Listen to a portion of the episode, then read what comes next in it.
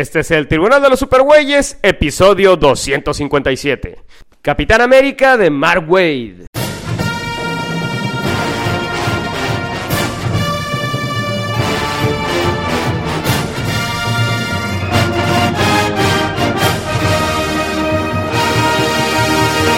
De todos los confines cósmicos del universo, se reúnen con papas y chelas las más poderosas fuerzas del bien que se hayan visto. Pedro Ajaz, Tavo Duarte, Chucho y Mario Padilla. Todos dedicados a luchar por la paz y la justicia de la humanidad y hablar un rato de cómics también.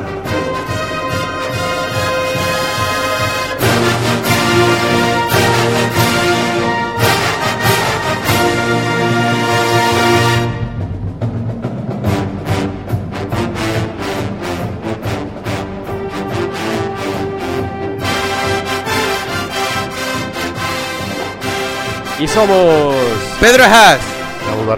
y Mario Padilla y hoy, hoy, damas y caballeros, hoy vamos a hablar de Capitán América de Mark Wade. A ver, Pedro, danos un pequeño, rápido adelanto de qué te parece este equipo de Mark Wade y Crips Nee. Bueno, antes voy a decir otra cosa. Eh, nos tardamos un bastante en hacer el- el- la introducción del podcast. Este es uno de los veces en que está eh, primero Mario se equivoca diciéndolo, después Tavo comienza a tararear justo cuando está diciendo Capitán América. Este y bueno, pues eh, ya por eso dije, no, pues no voy a corregir a Mario, porque en realidad no vamos a hablar de Capitán América de Mark Wade. Si fuera ese tema, Mark Wade ha escrito, pues en otras ocasiones al Capi. Es bien curioso cómo ha tenido tres veces en que lo ha escrito. Primero lo contrata Marvel, todo va muy chido, está Yo, le- levantando. yo leí una serie de Mark Wade de Capitán América, Sentinel of Liberty se llamaba, ya me acordé. Que era como historia, eran, fueron 12 números y eh, eran como historias de distintas épocas del Capitán Estaba bueno América ese, haciendo sí. team up con... Pero el pedo era el dibujo, cabrón. Un Sí. dibujo muy noventas, pero las historias estaban muy buenas. Sí, eh, mira, hizo eso, pero aparte, en la, en la, eh, en la serie mensual de Capitán América, eh, agarró el equipo, agarraron el equipo de Ron Garney y él. Capitán América Sentinel, Sentinel of of Liberty. Liberty, sí. Si lo quieren leer, muy recomendable, nada más si logran soportar dibujo super hiper noventero. Y bueno, eh, Ro- Ron Garney sí es bueno, hizo un trabajo, eh, ah, un trabajo cumplidor, la verdad. Y eh, estaba ese equipo creativo, estaban levantando el título porque la verdad era una época en que Marvel en los noventas no estaba muy bien. Y de repente, justo cuando ya le estaba yendo mejor al equipo, se estaban entendiendo que llega Heroes Reborn y contratan a este a Rob Liefeld para ser Capitán América y les dan una patada en la colita. Fíjate que te voy a decir algo, porque Heroes Reborn fue un movimiento, fue la primera vez que, que hubo este modelo del reboot, Ajá. en- que ahora le llaman reboot, en esa época ni siquiera tenía nombre. Y eh, según sé, Marvel vendió los derechos de los héroes a los creadores de Image. Según entiendo cómo estuvo ese pedo. No. Corrígeme, Pedro. No, si no, fue no, si no. estoy No, no, no. Los de Image, acuérdate que eran artistas de, para contexto, eran ar- artistas que trabajaron para Marvel, que se salieron para hacer sus propias cosas y crearon su propia editorial y, y tuvieron tratamiento de Rockstar y todo eso. Pero pasó el tiempo y muchos, muchos de sus libros se fueron de cajada o no sé qué pasó, y, pero Marvel los recontrató de nuevo y dice, no mames, regresa John, Jim Lee, regresa Rob Liefeld y toda esa bola de bueyes para hacer de nuevo los nuevos, los personajes de Marvel, los cuatro fantásticos, los Avengers, y no mames, o sea, yo sí nomás conocía de empapadita a los, los Avengers, Fantastic Four por las caricaturas y todo eso, pero fue algo increíble verlo con, en ese momento, todo el arte así chingón de Jim Lee, contar las historias clásicas, pero ya en un, en un ambiente más moderno, o sea, no en un ambiente sesentero, sino un ambiente de los noventas. El arte chingón se volvían a contar las historias y ya no se ven raquíticos y no mames, están actualizadas. Y me- a mí en su momento me pareció, me, como dice Pedro, ¡fua! me voló la tapa de los sesos. Bueno, para pero- mucha gente fue una presentación muy chingona de estos héroes, el Heroes Reborn, a pesar de que muchos de los ec- lectores de la vieja escuela aborrecen esas historias. pero yo sé de muchos casos como el de Tavo. Claro, En no, donde les encantó Heroes Reborn, güey. Y de hecho, yo en lo personal, el rediseño de Iron Man, el rediseño de los, de los Cuatro Fantásticos, me encantaba, Ahora, cabrón. mira, te voy a decir una cosa. eh, todos esos títulos tenían como que el defecto de que no, no habían, no estaban lo suficientemente buenos, no, no habían tenido un equipo creativo que realmente hiciera clic con los personajes. Y el único equipo creativo que sí estaba funcionando, que estaba comenzando a levantar el título, que era el Capitán América, lo reemplazan por el equipo creativo más pendejo, que fue este Rob Liefeld con Jeff Love, que además fue famosa porque hasta eh, situaciones ridículas vi que en Wizard pusieron, oye este, o sea, fue el número uno más criticado, el del Capitán América, y sin embargo, eh, lo triste es que era el título que estaba funcionando mejor de todos.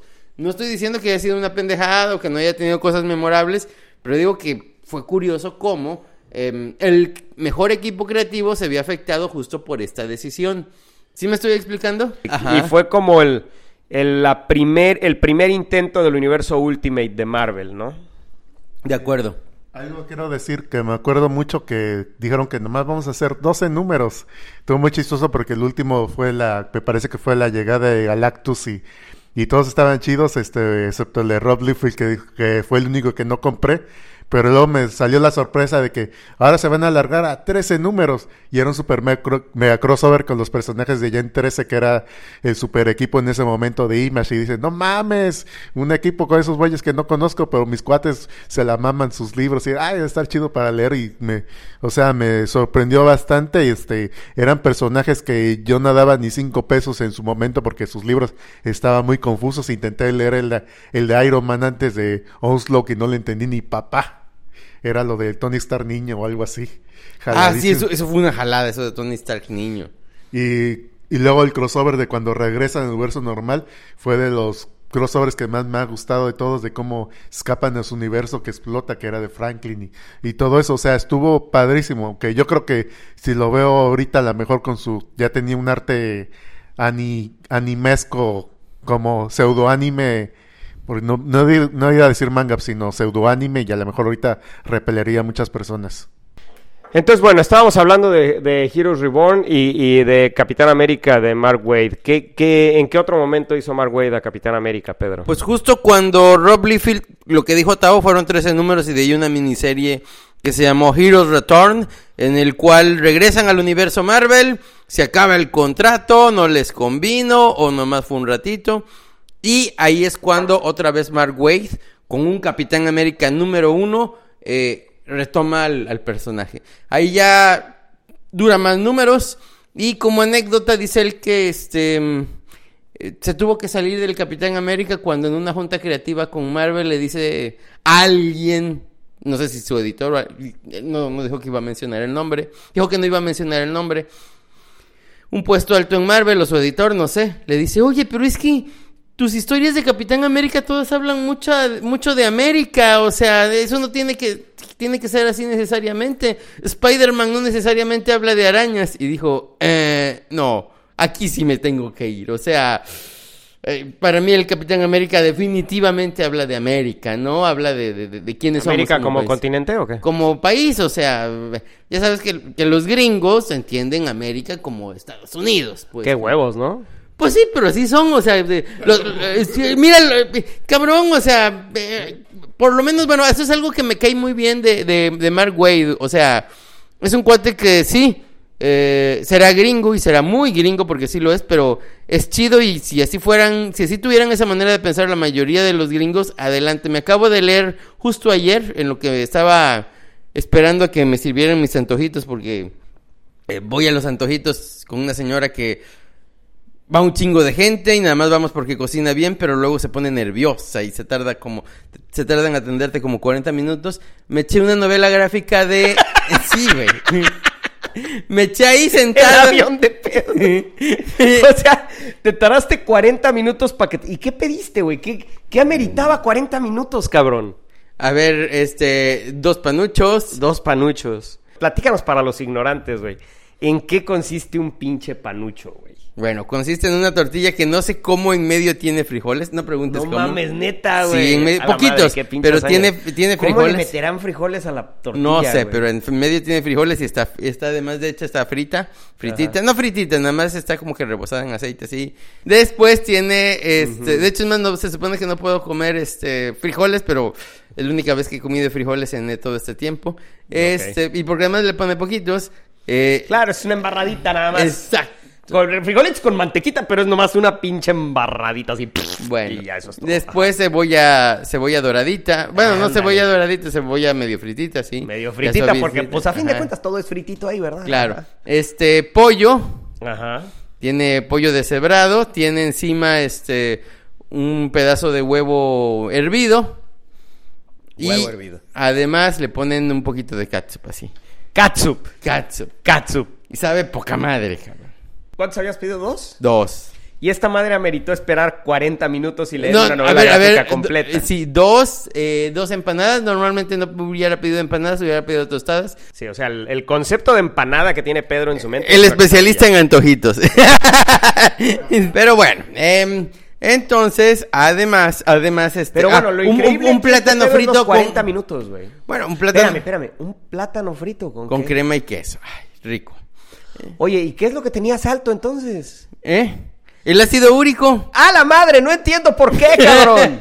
A ver, de todo lo que dije, en- será engordadera, pero de todo lo que dije, lo único que lo único que levanta el ácido úrico era el poquito de frijolitos que tenía en la Embarradita tortilla. de frijolitos. Sí, y, y eso lo pedí ayer, porque ya lo no aguanté. Lo único pinche engordante ahí es la pinche embarrada de frijoles, güey. En eso estoy No, totalmente de acuerdo, ay, pinche. Pedro, a huevo. Bueno, bueno, entonces, nos regresamos, regresamos al cassette de lo que estábamos hablando y me eché este, esta novela gráfica de Strange Fruit. Y creo que lo leí a tiempo porque justo hace una semana, de pura cagada, ni me acuerdo cómo, este, escuché un en YouTube la canción de Strange Fruit. Que yo, yo ni sabía por qué se titulaba así la novela gráfica. Me hubiera podido terminar de leer toda la pinche novela gráfica y no saber por qué madre se llamaba así. Y resulta que Strange Fruit es una canción este, medio yacera, medio. eh, que, que- es de protesta de los negritos. Y habla justamente. Ese negrito siempre quejándose, ¿verdad? Qué hueva, Pues sí, no, pues, ni- los trataban mal, eran bien buena onda con ellos. Pero bueno, este, justamente, y, y la fruta extraña de la que hablaban era, este, pues ver colgados a, a los, a, a- gente de raza negra por el Ku Klux Klan y decían, bueno, ¡A la madre! Es una historia de, mm, escrita por Mark Waid y dibujada por, ¿cómo, se llama el que dibujó este, Final Cri- Crisis? Es un gran dibujante. Y, o sea, es una historia que critica de una manera muy clara, muy dura, muy, muy es inteligente, con el, en- aunque eh, tomando parte del género de superhéroes, bueno, pues todo está el, el racismo de esa época y en un contexto también, bueno, pues de que se esta- estaba durante un año en el sur de Estados Unidos hubo una serie de inundaciones cabroncísimas, durísimas. Y bueno, pues aquí tiene este tema entre superheroico con, con ciencia ficción. Y eh, algo que me llamó la atención, termino de leer esto. De hecho, en, en el. Al final, en el. Porque te digo que tuve tiempo de leerlo y hasta de re- releerlo, checarlo. Porque, Mientras no, esperabas tus dos panuchos, tu empanada y tu plátano con no, dos, eh, do- dos empanadas. Dos empanadas. Ah, y y un litro de agua de agua de Jamaica. un litro de agua de Jamaica, ok. Entonces, este. Sí, lleva tiempo hacer esa madre también, te la mamaste, güey. Claro, bueno. Entonces, y, termino el, el cómic y de hecho es más, el dibujante menciona, ay, desde hace mucho tiempo tenía ganas de hacer esta historia y tenía otros compromisos y ya lo platiqué con Mark Wade y estuvo muy chido y la- ha, ha de ser alguien este que el tema le gusta porque es de eh, es eh, llego al final y cabrón los que además está bien hecha la historia y está bien investigada porque es más al final hasta tienen algunas menciones de datos históricos este pues, los que lo hacen son dos güeritos, cabrón. O sea, dos. dos- entonces, dice- yo, y ahí es donde dije, pues qué chido. O sea, eh, que dos personas se hayan interesado tanto por un tema que, bueno, pues podría no, no ser tan importante para ellos. Pero bueno, eso es algo que me cae muy. Siempre me ha caído muy bien de Mark Wade. O sea, y regreso después de todo este avionzote, coño tendrá defectos muy típicos de los gringos, cabrón. Si así fueran todos los pinches gringos güeritos, así como este cabrón que me cae requete bien, desde siempre en las entrevistas o en algún momento que di una conferencia, es un cuate que no nada más me gustan sus historias, siempre me ha caído muy bien su actitud. Eh, hasta me he identificado con él en algún momento cuando hablaba de Daredevil.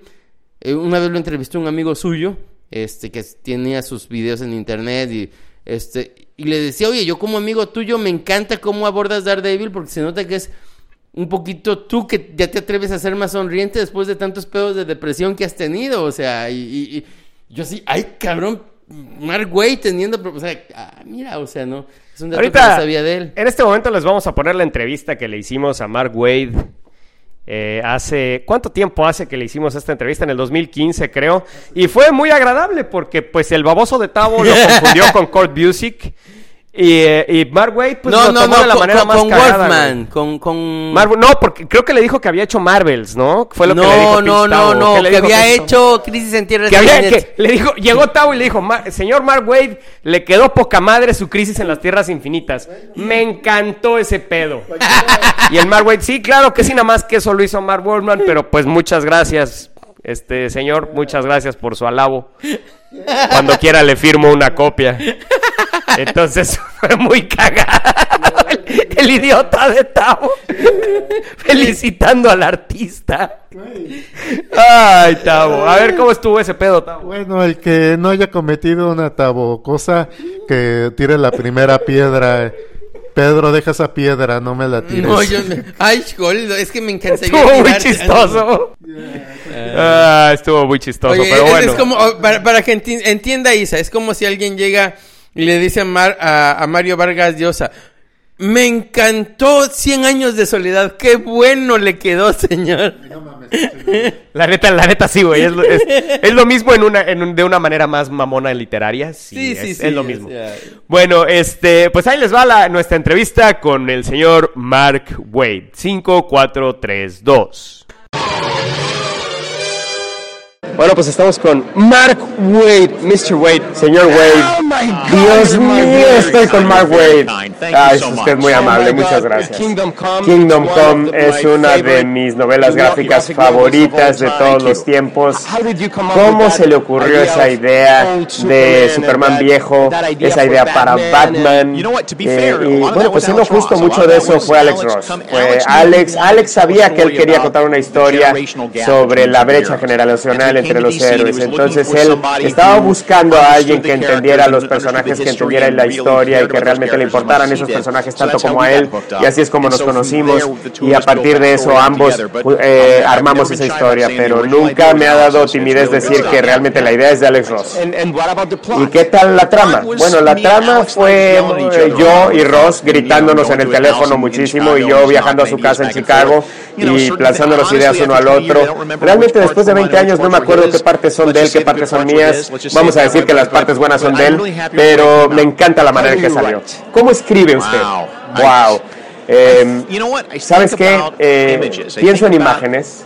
Pienso, bueno, pienso como cuando hice una historia con Humberto, la historia de Shield con Humberto, y, y pensé, quiero que esté ahí Miss Marvel, porque esto nos va a dar una, eh, un escenario de escuela y pues vamos a poder hacer algo parecido a lo que hicimos en Impulse. Entonces simplemente pienso en las imágenes de cómo se vería ella si estuviera haciendo esto, o cómo se vería esta escena de acción, o estas ideas empiezan a surgir, las ideas visuales, y una vez que tengo suficientes, empiezan a tener sentido unas con otras, empiezan a relacionarse unas con otras, y de ahí construyo la historia.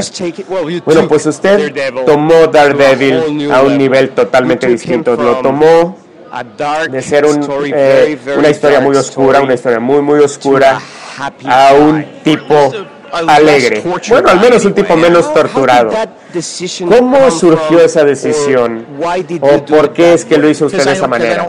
Porque yo no escribo cosas cínicas, no me gustan las cosas oscuras. ¿Irredeemable? Bueno, ok, es así, es así, lo siento, definitivamente sí. Pero aún en esa, aún al final de Irredeemable hay un momento de esperanza. Y no puedo escribir algo que sea tan terriblemente oscuro y negativo todo el tiempo porque simplemente no me divierto y no es algo que haga yo bien. Entonces el hecho de que Marvel fue capaz de permitirme llevarlo un poco más en en la dirección de superhéroes. Y sigue siendo oscuro. Sigo pensando que hay cosas muy oscuras que ocurren en Daredevil. La diferencia es cómo él reacciona ante ellas. Y no, él no reacciona al deprimirse más y, al empezar a regodearse en su eh, eh, en apiadarse de sí mismo. De hecho, ¿usted piensa que alguien puede decir ya no voy a estar triste? Nunca más. Creo que lo pueden fingir por un tiempo, pero creo que no funciona de esa manera por un tiempo largo y créeme, no hemos terminado nuestra corrida todavía. Hay momentos en donde eso le va a venir a morder el trasero.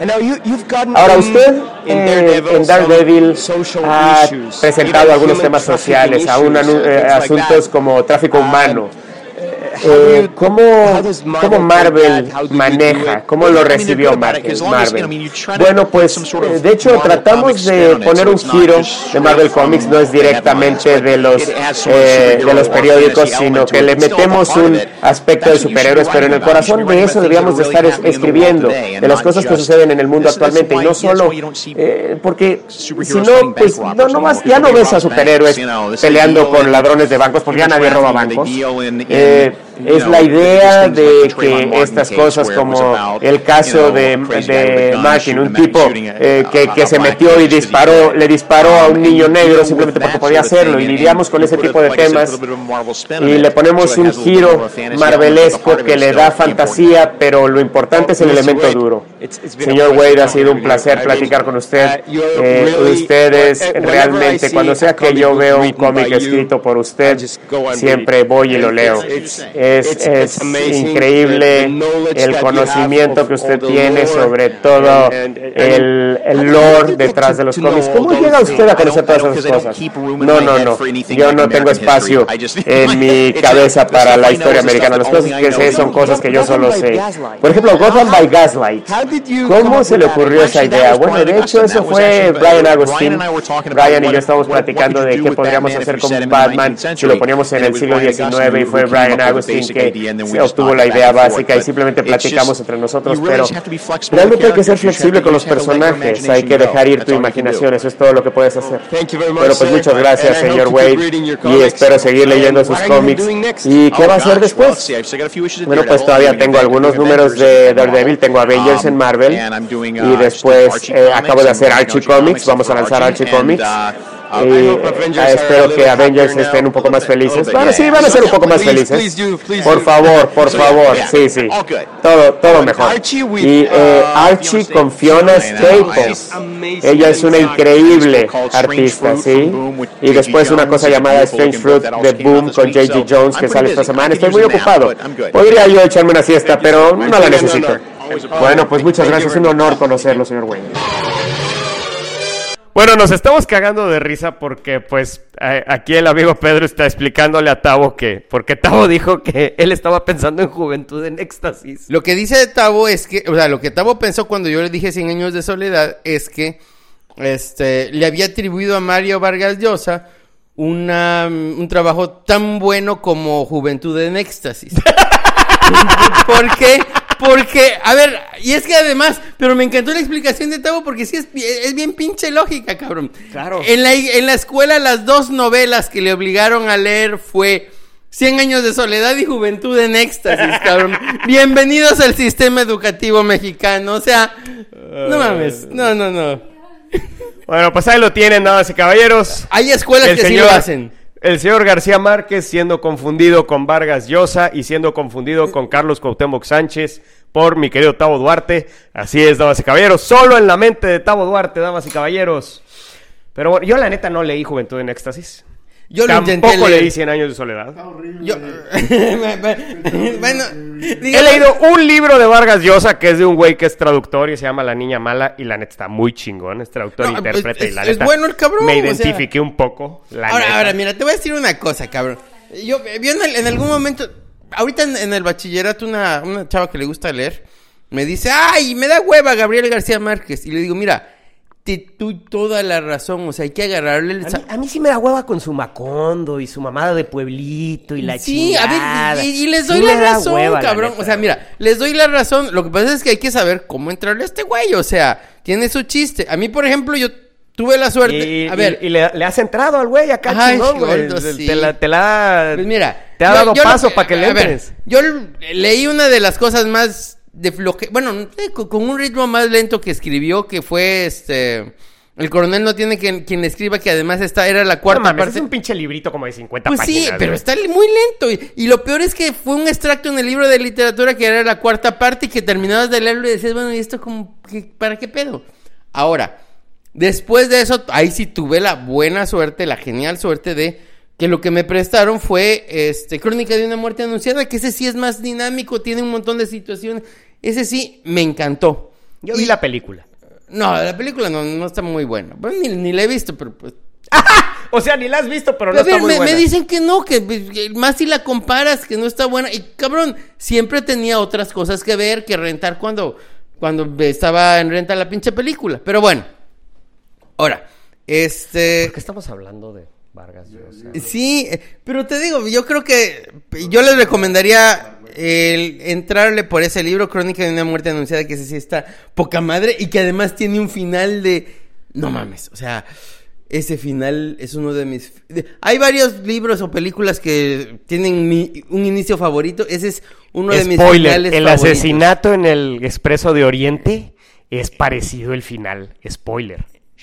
No, ahora, es- eso es lo más chingón de Crónica de una muerte anunciada, que se supone, toda la, la pinche novela te están diciendo, y se muere este cabrón, y se muere este Se- cabrón, o se sea, morir, sí. y de todas maneras no pierdes el interés, aunque te dicen qué va a pasar al final o te dan el spoiler perfecto, em, sí, se va, y te lo repiten, te lo están poniendo en la cara, está muy chido, o sea, vale la pena la pinche novela. Muy bien, muy bien. Aquí tiene usted la, la reseña de mi amigo Pedro de 100 años de soledad de Gabriel García No, Márquez. Crónica de una muerte anunciada, Perdón, güey. crónica de una muerte anunciada de Gabriel García Márquez. Nótese el- Algo que todos queríamos escuchar el día de hoy, claro que sí.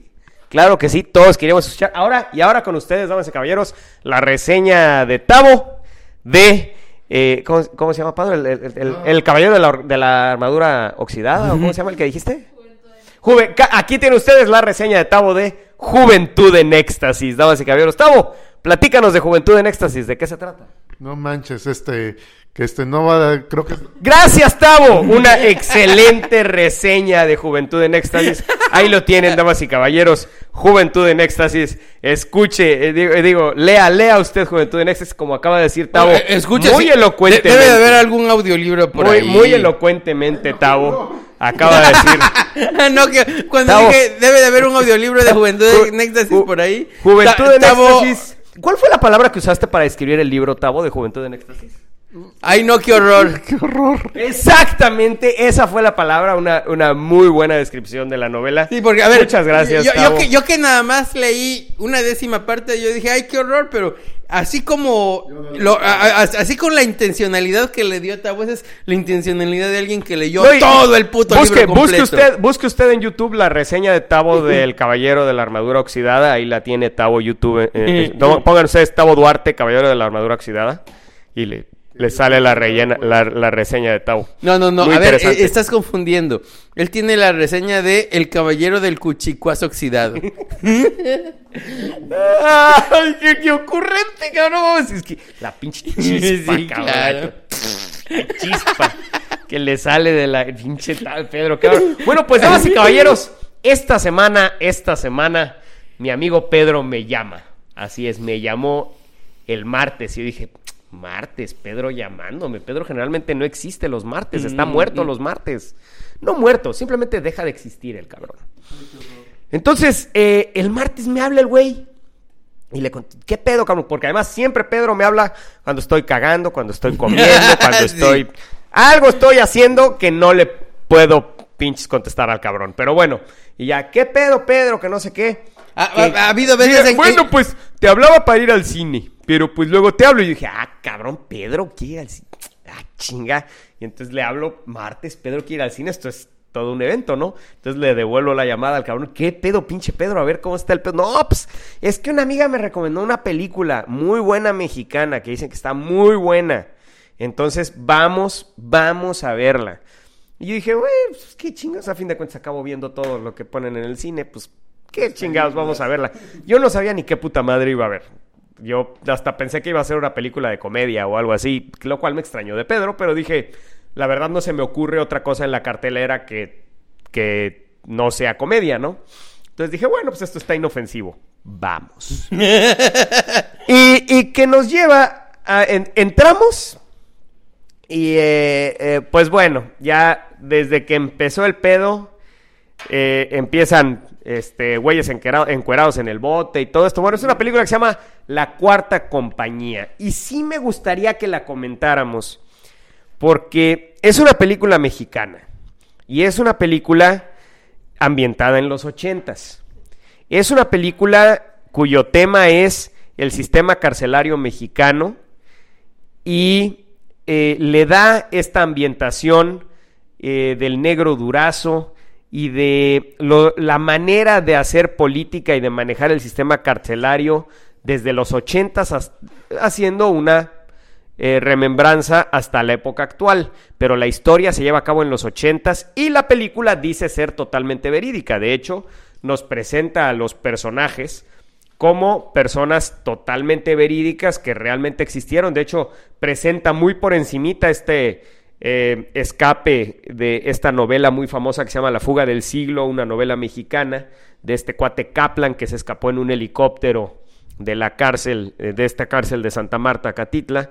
Pero el pedo es que, desde mi punto de vista, es la película más desagradable y menos interesante que he visto en los últimos, bueno, desde no sé, ¿cuál es la película más desagradable que he visto antes? Bueno, no, no se me ocurre ahorita, no, no se me ocurre así, no se me viene a la mente una película más desagradable y menos interesante para mí que esta. Entonces no les puedo decir desde cuándo, pero con eso les doy una idea de lo desagradable y poco interesante. Creo que estoy siendo redundante, ¿va? Pero es que usted Sí. sabe que yo no soy redundante. Pero es, vuelvo a repetir, ¿cómo es? Desagradable y poco interesante. Entonces, Pedro, antes que nada me gustaría escuchar tu idea de la película. La película es la historia de este equipo de fútbol americano que se llama Los Perros. Muy por encimita se toca el tema del, del- de la historia. A ver, antes de que, de que Pedro les diga, les voy a decir de qué se trata la película. Quien la quiera ver, póngale pausa ahorita, vaya y véala, adelántele unos 5 o 10 minutos que nos vamos a tardar en hablar de esto. Ah, y, y- y con el, el punto aparte de que a mí me gustó. Le encuentro defectos, sí, le encuentro defectos, pero me gustó. Entonces, eh, si la quieren ir a ver, adelántenle porque pues, ahorita pues básicamente la voy a spoilear toda. Que realmente no le afecta en nada a la película porque pues, está de la chingada. Ah. Entonces, este, eh, bueno, eh, el punto es que la película es de, esta, de estos, eh, este equipo de fútbol americano que eh, juega en esta cárcel y eh, son muy famosos y es la historia de un muchacho que viene a dar a esta cárcel y se encuentra con este equipo, pero pues este equipo tiene una dimensión más allá. Este equipo no solo es un equipo de fútbol americano, sino que también son criminales que pueden salir a la calle a cometer crímenes para las eh, tropas del negro durazo. Y también eh, llevan control, tienen autoridad dentro de la cárcel. Eh, tienen inclusive, podríamos decir, más autoridad que los custodios, ¿no? Entonces, esa es la historia básicamente, eh, desde, que estos, desde que este muchacho entra a esta cárcel hasta que sale, es la historia de esta película. Entonces, a ver, Pedro, platícanos tu opinión de la película. Pues a mí me gustó, se me hace una película arriesgada, lo cual se agradece. Como tú dices, no es una película agradable que hable de cosas bonitas o de cosas em, que te vayan a gustar, pero eh, me gusta cómo está criticando, está hablando de pues todas estas cosas que no hemos resuelto en México, que van desde la corrupción, que van desde, bueno, cómo vemos, eh, eh, cómo tratamos al- a, los criminales o cómo, cómo el sistema, pues en realidad está roto para los que nacieron en una situación muy jodida. En vez de hacerle la vida más fácil, se la hacemos todavía más, más terrible, más difícil. Eh, y bueno, pues en esa cuestión me encanta no, no, me encantan muchos elementos de la película, aunque sí, y reconozco que le faltó más, sobre todo platicando contigo, platicando con Isa, eh, porque por ejemplo yo ya conocía todo, yo desde que eh, lo vi, o sea, este, yo dije, ah, este cabrón es el negro durazo, ¿no? Y sin embargo, bueno, pues como debe de ser la mayoría de los podescuchas, que algunos no son de México, otros no tienen la edad suficiente, bueno, pues ¿quién fue ese cuate del negro durazo? Y no, no, no lo explica muy bien. Y en ese contexto, bueno, pues eh, yo creo que sí pudo haber hecho un mejor trabajo explicando ciertas cosas de la época, eh, no nada más para los que son de las nuevas generaciones, sino a lo mejor para los que no son de México, que, ojo, no quiero decir que tenga que ser, hubiera, eh, debió haber tenido una media hora, 40 minutos de exposición. No, hay cosas que se pueden explicar en, unos, en un par de minutos, en unos cuantos segundos, que pudieron haber estado ahí con un guionista hábil, con un director hábil, que, que no están, que sí le faltan a la película, ¿no? Eh, igual tiene muchas subtramas que no, no se desarrollan muy bien o que algunas se desarrollan de golpe. A lo mejor fue una película que debió haber durado unos 15, 20 minutos más. O Este, menos, desde mi punto de vista. o me- a, a- a mí me hubiera gustado que más, ¿no? Pero bueno, pues eso ya es cuestión de, de cada quien. Yo por eso digo, para mí, un poquito más, pero te hubieras a lo mejor conectado mejor con ciertos momentos, ¿no? Eso es Bueno, mi... entonces, ahí te va. Yo creo que una película. He- esto lo he, lo he pensado mucho desde que vimos esta película. Las películas no tienen la obligación de ser divertidas. No, No. tienen la obligación de ser entretenidas. No. Creo que puede haber películas difíciles de ver, dependiendo de lo que quiera decir la persona que esté haciendo la película, el director, el escritor, en fin, ¿no? Pero creo que el compromiso que sí tienen que tener las películas es ser interesantes. Creo que esa sí es una obligación de una película, el ser interesante. Y esta película no cumple con ese cometido. Otra cosa que creo que es muy importante en esta película es que confunde realismo con pasar ya al ámbito de lo desagradable y lo brutal. Una cosa es cumplir con presentar las cosas de manera realista como fueron y otra cosa el ya regodearse en lo desagradable. Entonces, esa es mi opinión. Claro, esto- Entonces, es una película aburrida que es difícil de seguir la trama porque presenta a los personajes de una manera que tenemos, o sea, para la película nosotros ya tenemos que saber quiénes son esas Eh, personas. eh, ese sí es un defecto. Ese sí, ahí sí te... Entonces, para la película nosotros ya tenemos que saber quiénes son esas personas y creo que está mal ya desde ahí el punto. Las situaciones no se les, no se les da seguimiento, se abren, se inician tramas que no se les da seguimiento. Se entiende muy mal el pedo de por qué esta gente sale y no se ve a qué horas regresa. No se sabe qué pedo, güey. Esto es una cosa que se sobreentiende nada más porque pues lo sobreentiendes. En fin, creo que la película tiene muchos errores muy graves. Y que, y que como es un tema tan duro y tan crudo, la gente no se atreve a decir, esta es una muy mala película. Porque como dice Pedro, es una película muy valiente. Y muy... Sí, hay gente muy valiente que se avienta y no hace nada, güey, y nomás lo aplasta el dragón, cabrón. O sea, realmente la valentía no quiere decir que la película es buena, güey. Y quiero compararla con una película que vimos en mi cumpleaños del año pasado, que se llama Vuelven, de una directora que se llama Isa López, que es mexicana también. Eh, Vuelven se llama en español, en inglés se llama Los tigres no tienen miedo o no les da miedo. Y esta es una película Ay, también... pronúncialo en inglés, También- manito, que se oye muy bonito cuando Sí, usted dice algo en inglés. Sí, yo sé, pero yo sé que te acaricia Ay, el culito, pero bueno. Entonces, eh, entonces, esta película es brutalmente desagradable también. Brutalmente desagradable. Pero es muy interesante. Es una película que te mete de lleno en la trama. Entonces, sí es muy desagradable, sí es muy brutal, sí es muy realista, pero también es muy interesante. Entonces, sí, definitivamente sales deprimido, pero sales diciendo, bueno, vi una historia que necesitaba yo saber a dónde iba a llegar. Necesitaba yo, yo saber qué iba a pasar con estos personajes. O sea, me- como la describes exactamente, la devuelven, fue como cuando viste Devilman que te desagradó completamente, pero querías ver cómo terminaba esa cosa y, y aunque te sintió triste, te sentiste mal cuando terminaste de ver eso, luego como que hiciste conciencia y no te arrepentiste de haberla visto. Hasta cierto punto, Tavo tiene razón, porque Devilman es una madre que a mí me costó mucho trabajo ver porque es un anime. Y la verdad es que en contra de todos mis instintos lo vi, pero me estaba interesando y me pareció, me, pa- me pareció un buen anime, porque pues está bien cochinón y la chingada. y los personajes llegan a importarte, al grado que lo que pasa al final te duele bien cabrón, güey. Y estoy hablando del Devilman de. Porque hay muchas versiones de Devilman. Estoy hablando de la versión de Netflix de Devilman específicamente. Em, pero llegan a importarte tanto los personajes que, vaya, yo terminé deprimido con el final de Devilman, güey. Yo dije, ¿qué pedo? O sea, qué triste toda esta gente, güey. En cambio, en esta película, spoiler, a todos los matan. Este, me valió madre, güey. Créeme que me valió madre. Se murió este, el, el chatanuga, se murió. Me vale madre. Se murió el otro, el, el otro salió, lo mataron en la calle, la chingada. Me vale madre, güey. Los malos los mataron. Ni siquiera para decir, puta, qué bueno que mataron a los malos.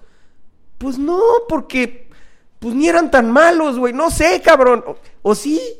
Y luego, para colmo, en la escena más importante de la película, que es un juego de fútbol americano, en donde, pues ellos, no sé, yo no supe si iban ganando o iban perdiendo, pero el personaje del negro durazo estaba muy enojado. Entonces yo decía, a ver, ¿este güey está enojado porque van ganando? ¿Porque van perdiendo? ¿O porque está enojado? O sea, ¿les tengo que ir a ellos o no? ¿Cómo está este pedo, güey? Entonces, ni siquiera eso explica bien la película. Y no fui solo yo. Le pregunté a Eloísa, mi novia, y también decía, pues la neta no estoy segura. Entonces, o sea, la película no se explica en muchas cosas, güey. Entonces, yo creo que, que independientemente de ser tan desagradable, e- y que, que podría ser, haber sido una muy buena denuncia del sistema penal mexicano, pierde la oportunidad total de hacerlo por ser nada interesante. Ay, yo estoy de acuerdo en que sí, tiene sus defectos, que eh, a lo mejor debió de haber tenido un poquito más de exposición, y sí, eh, sobre todo en esta cuestión de que hay tramas que resuelve muy rápidamente o que les debió de dar un poquito más de tiempo para engancharnos un poquito más.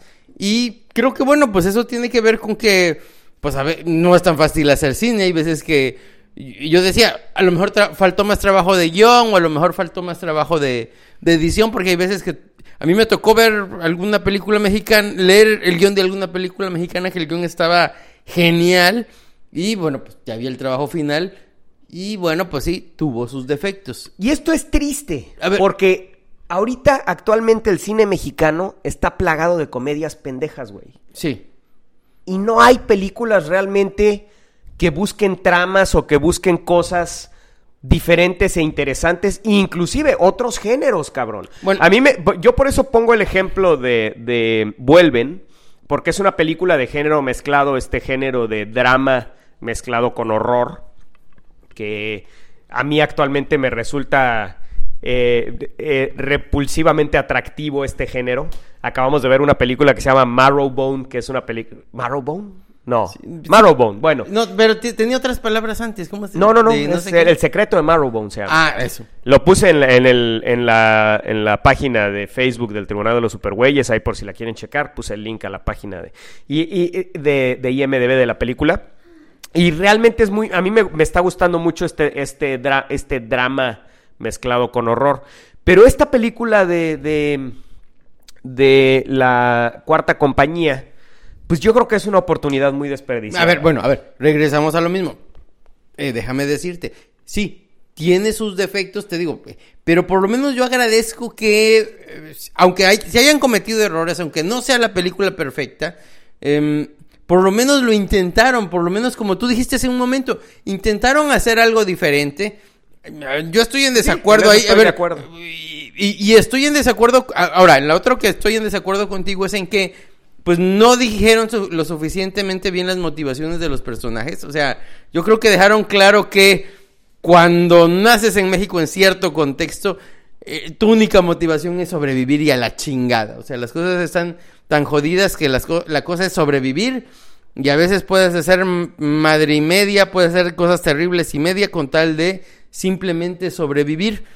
Y a lo mejor yo me enganché un poquito con eso y lo, y, lo comprendí, comprendí que esa era la finalidad de la película, darte una perspectiva de esas otras cosas que no tan solo no vemos, sino que no nos gusta ver, no, no queremos ver, pero que, bueno, por eso y por tirar la basura abajo del, de la alfombra estamos como estamos, o sea, Pues probablemente tú tienes más capacidad que yo para llenar en los espacios que deja en blanco la película. pues sí, o sea, Entonces, ese es el punto. sí, claro. la claro. película deja muchos espacios en blanco que tú tienes más capacidad que yo para llenar. Sí, sí, Entonces, como yo no tengo la capacidad de llenar esos espacios en blanco, Y, y bueno, regreso a lo mismo. Creo que por eso me gusta tanto hacer el podcast, por eso disfruto tanto de nuestra amistad, porque somos, o sea, diferentes. Y hay veces que yo digo, ay, cabrón, esa, ese detallito de la película o esa manera de interpretarla, a mí jamás se me hubiera ocurrido. Y gracias a Mario voy a disfrutar más de ver esa película, de leer ese cómic.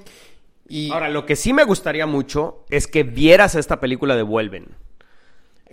sí. Porque de veras, o sea, para que compares realmente lo que yo opino que es una muy buena película de un género muy parecido y de una intención muy parecida. De acuerdo, y, y- y mira, así como digo que esta película me gustó, pero tiene sus defectos, a lo mejor voy a pensar que eh, de la devuelven que está genial, ¿no? Porque las dos son películas que buscan ser películas de denuncia dentro de su propio y utilizar una historia, la metáfora de una historia, para hacer una denuncia.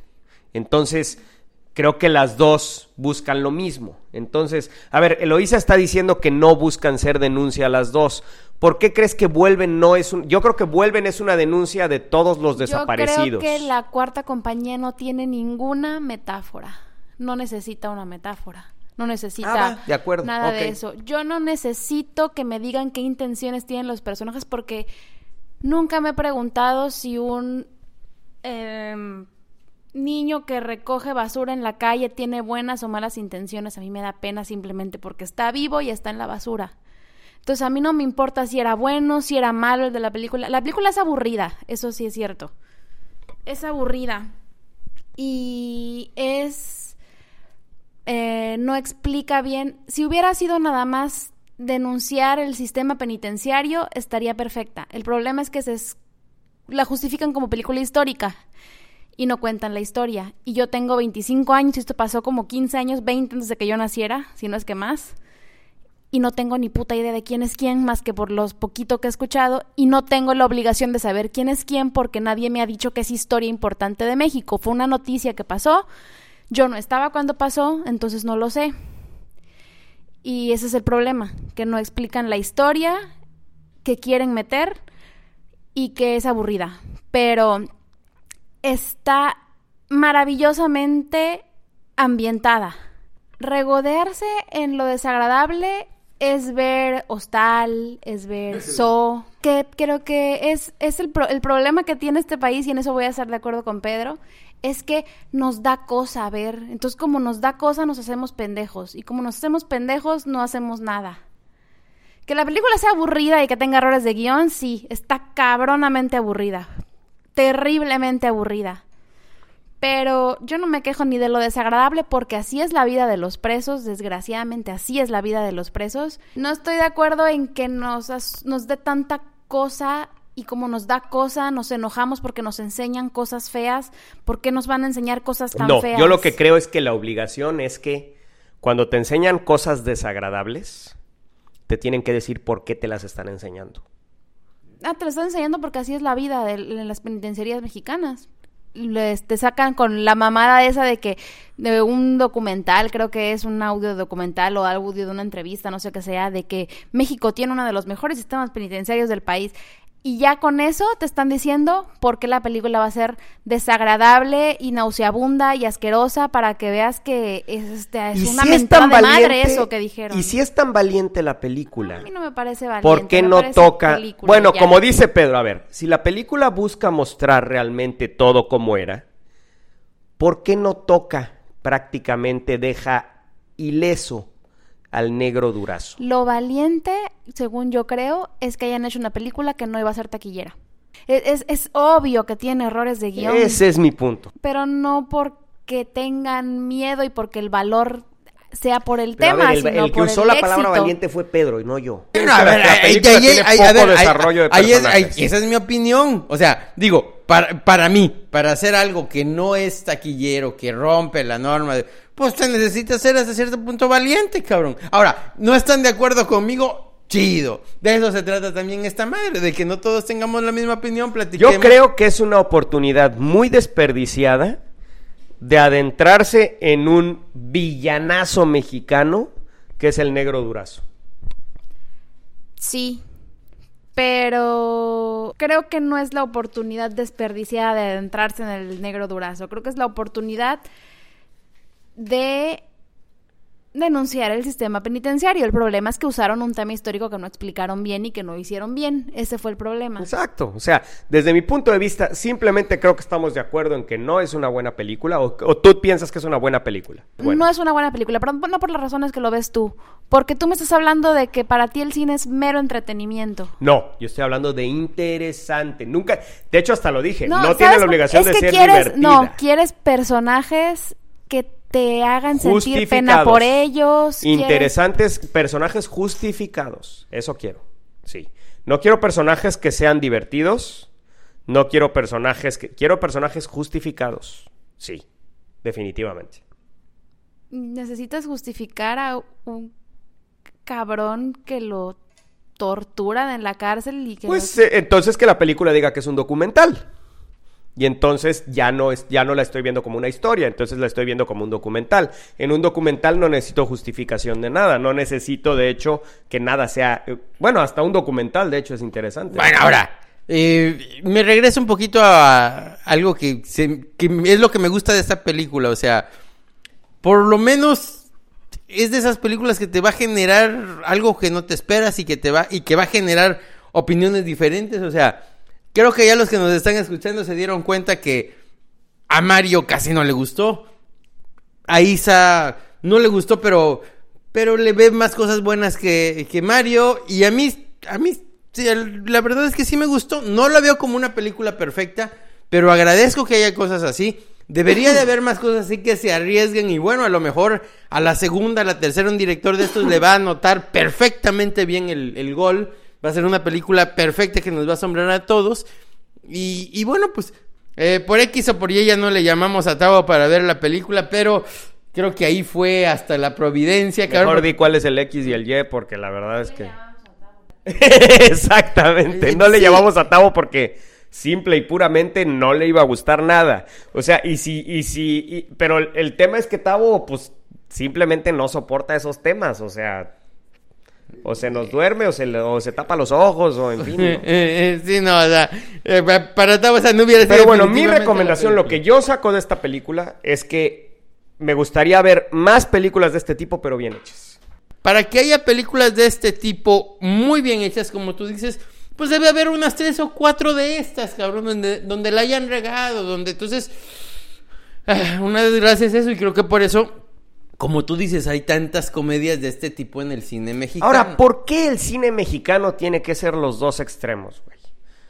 O la comedia más pendeja del mundo, porque mira que ahorita en la cartelera acabamos de verla, no mames, güey, la de los los que se iban a casar y fuimos a verla, güey, que sale Adal Ramones. Y también, mea culpa, o sea, güey, una película donde sale Adal Ramones. Pero fíjense que no es una película mala por las razones que ustedes piensan. Es una película mala porque es no me gusta el anglicismo, pero bueno, es shaky cam, no sé cómo decirle en español. Es una película cámara movida, que hecha con una es, eh, o sea, así es a los mexicanos se les ocurrió hacer una película de, de videocámara de un güey que es videocámara toda la pinche película cuando ya en Estados Unidos ya se dieron cuenta desde hace como tres años que eso no pega y no funciona y la gente se marea. Exactamente, la gente se marea, como dice Tavo. Bueno, pues hicieron una película la más abrumadora que te puedas imaginar, güey. O sea, es, es- es pésima, güey. Entonces, yo no entiendo por qué estos dos extremos. O tienen que ser películas lo más pendejas del mundo, o tienen que ser películas brutales de denuncia. O sea, a mí me gustaría ver un término medio, no sé, güey. Pero bueno, pues eso ya es cosa, no sé qué pedo. Pero eso ya es, ¿qué? ¿Qué dices, Tavo? Creo que serían dos teorías mías, muy encimitas, muy, muy tabescas. Uno, porque les pegó como, como nosotros los nobles o quien quiera al niño así, de que pegaron bastante y dije, no mames, vamos a hacer todos comedias. Y otra porque le dan el, el snobismo, ah, vamos a hacer una película, con la, como tú dices, con la mota o no sé qué, desde que quieren sentir muy artísticos y vamos a hacer una película de denuncia, clases sociales, así que vale. No, no, no, al- al- me, me estás malentendiendo. No está mal que hagan la- la- las películas así como vuelven, no está mal. Y no está mal tampoco que hagan una comedia muy ligera. Pero ¿por qué no vemos nada en el medio? O sea, en el- en- me refiero en, en Sí, medio. sí, claro. O sea, en el cine mexicano no vemos nada en el punto medio. Bueno, lo que sí es un hecho es que las películas mexicanas ahorita van como por buen camino. Porque yo antes, yo, yo ya saben que yo veo todo. O sea, ponen algo en la cartelera del cine y ahí voy como pendejo. Aunque me digan que es una mierda, ahí voy y la veo. Bueno, no he visto Sherlock Gnomes porque Eloisa se niega rotundamente a verla. Yo estoy verdaderamente interesado en saber qué Sí, puta madre sí, pasa con Sherlock se- Gnomes. se muere de ganas Pero bueno, no he visto Sherlock Gnomes, pero yo acabo viendo todo, cabrón. Entonces, veo, veo la diferencia de hace unos dos, tres años. Como yo iba a ver una película mexicana y estábamos solos en el cine, cabrón. Neta, cabrón. O sea, solitos en el pinche cine, güey. Y ahorita, por ejemplo, e- eso sí es una cosa que me da gusto, que fuimos a ver esta película de la cuarta compañía y pues no estaba lleno, pero pues estaba a un 60-70% la sala. Y, y la segunda semana sigue estando ahí, cabrón. Y la segunda y aguantó el semanazo, exactamente. Aguantó el semanazo. Entonces, eso es algo que me parece bueno, ya dentro de lo que es, eh, ya hablando de, de cine mexicano y lo que yo veo en mi experiencia, güey, de, de, que, de ir tanto al cine, ¿no? Yo veo cómo está creciendo un poco, o sea, ya no es, ay, pinche película mexicana, chinga tu madre, no, güey, ya, o sea, ya es así como que, no mames, estuvo malísima, pero ya se las perdonas, güey. Como por ejemplo esta de los de hasta que la boda nos separe o no sé cómo se llama. O sea, ya la vas a ver y todo el mundo salió aumentando madres, pero bueno, se las perdonas, güey. No salen diciendo, no vuelvo a ver una película mexicana en mi vida, ¿no? Ahí está el punto, ahí está el tema. Ya usted vaya a verla, ya usted decide. Lo que sí no lastima a nadie es que usted la vaya a ver al cine. La neta. Eso sí no lastima a nadie. Y yo creo que a fin de cuentas beneficia porque, aunque esta película esté del nabo desde mi punto de vista, pues espero que se hagan más películas, o sea, que sea un intento que pues como generó dinero, pues se van a hacer más películas después, ¿no? Entonces, comparado con Vuelven, que realmente de verdad estábamos solos en el cine en Vuelven, neta, y esta película que estaba a un 60% del cine, bueno, pues ya es una ventaja, ¿no? Sí. Y, y a un 60% en miércoles, güey, que, o Sí. martes, un, día que no hay promoción, güey, o sea, un día... Eh, Pinche no- día X de fin de Oye, de un día, la un día que no hay promoción y que todo el mundo está chambeando. Ajá, y que todo el mundo está chambeando. O sea que yo creo que la película en fin de semana sí jaló gente, ¿no? Entonces, Sí. pues está bien, eso está bien. Entonces, pero bueno, pues ya di mi opinión de la película. Yo, la neta, desgraciadamente no puedo moverla, pero en este momento, damas y caballeros, este es el momento que usted estaba esperando. Así es, damas y caballeros, es el momento que ha usted esperado por los últimos 3, 4 meses. Yo lo sé. Es el momento de la sección, su sección, Pedro habla con el Podescucha, donde Pedro nos exhibe sus más profundos sentimientos y donde Pedro abre su corazón y su mente a susurrarle al o- oído a usted que querido Podescucha todas las pependejadas que se le vienen a la mente. Entonces, Pedro, con ustedes, el hombre, la leyenda, Ay, sí. Pedro Ajas. Bueno, pues eh, les quiero recomendar la serie de Legión. Está bastante buena, ya la subieron a, a- a Netflix. Y la verdad es que a mí me encantó.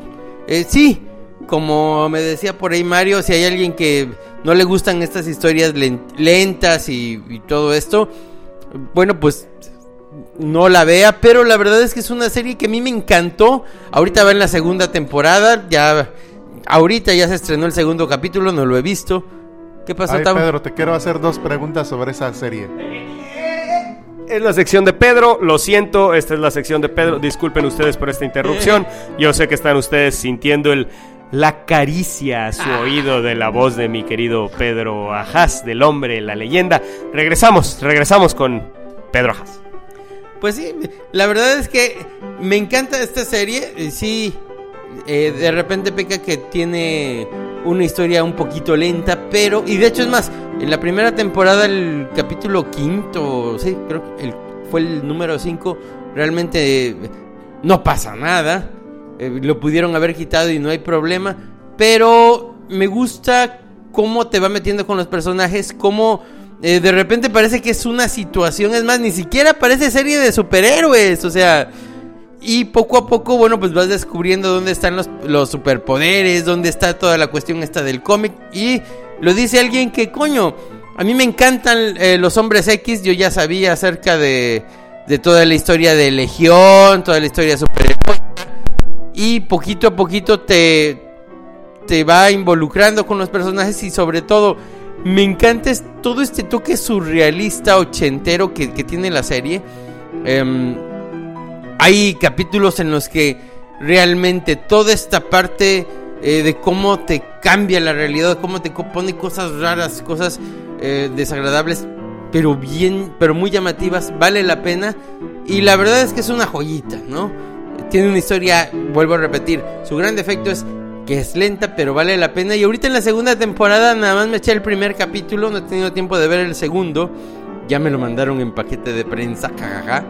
Pero, eh, digamos que, aunque sigue con este desarrollo lento de la historia y de los personajes, el surrealismo aumentó. O sea, toda este, esta cuestión de que dijeron, pues ya tuvimos éxito en la primera temporada. No, no hay pedo, vamos a poner cosas todavía más raras en cada capítulo. Este, podemos confundir a la gente, pero que se vea realmente, o sea, todo lo que es la parte de la imagen, todo lo que es la parte del audio está perfectamente bien llevado, perfectamente bien manejado. Me acuerdo que este, estaba viendo el primer capítulo, eh, lo vi en la pantallota y todo. Y me, di- ya estaba muy cansado y dije, ay no, no lo estoy disfrutando. Mañana, el, fin de semana lo veo.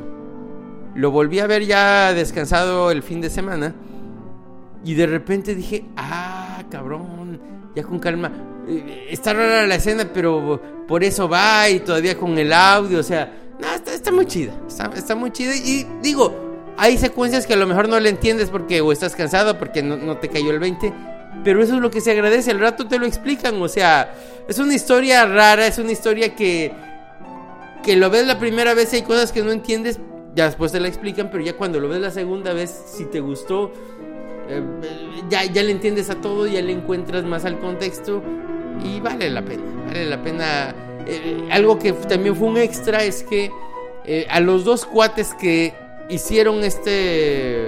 Sembraron las semillas en los cómics, que es Chris- Claremont y Bill Sienkiewicz, son los que hicieron estas primeras historias de mutantes bien raras, bien locas. Eh, les ha encantado esta serie, o sea, eh, no me acuerdo ni por qué. Mm, encontré comentarios en Facebook de los dos eh, hablando de la serie según iba saliendo en la primera temporada y los dos estaban encantados de la manera en que estaban desarrollando esta serie, de la manera en que estaban haciendo eh, todas estas cosas que de los que dieron ideas y bueno, se me hizo muy muy chingón. O sea, la verdad vale la pena Legión.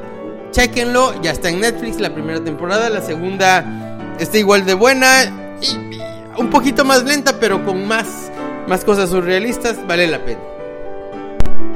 Bueno, querido podescucha, pues estoy seguro que tiene usted el oído todo babeado después de que Pedro le ha lamido, le ha lamido su tímpano con esa lengua tersa y suave de Pedro, Pedro Ajaz, en su sección, su sección, Pedro habla con el podescucha. Y pues bueno, ahí lo tiene usted.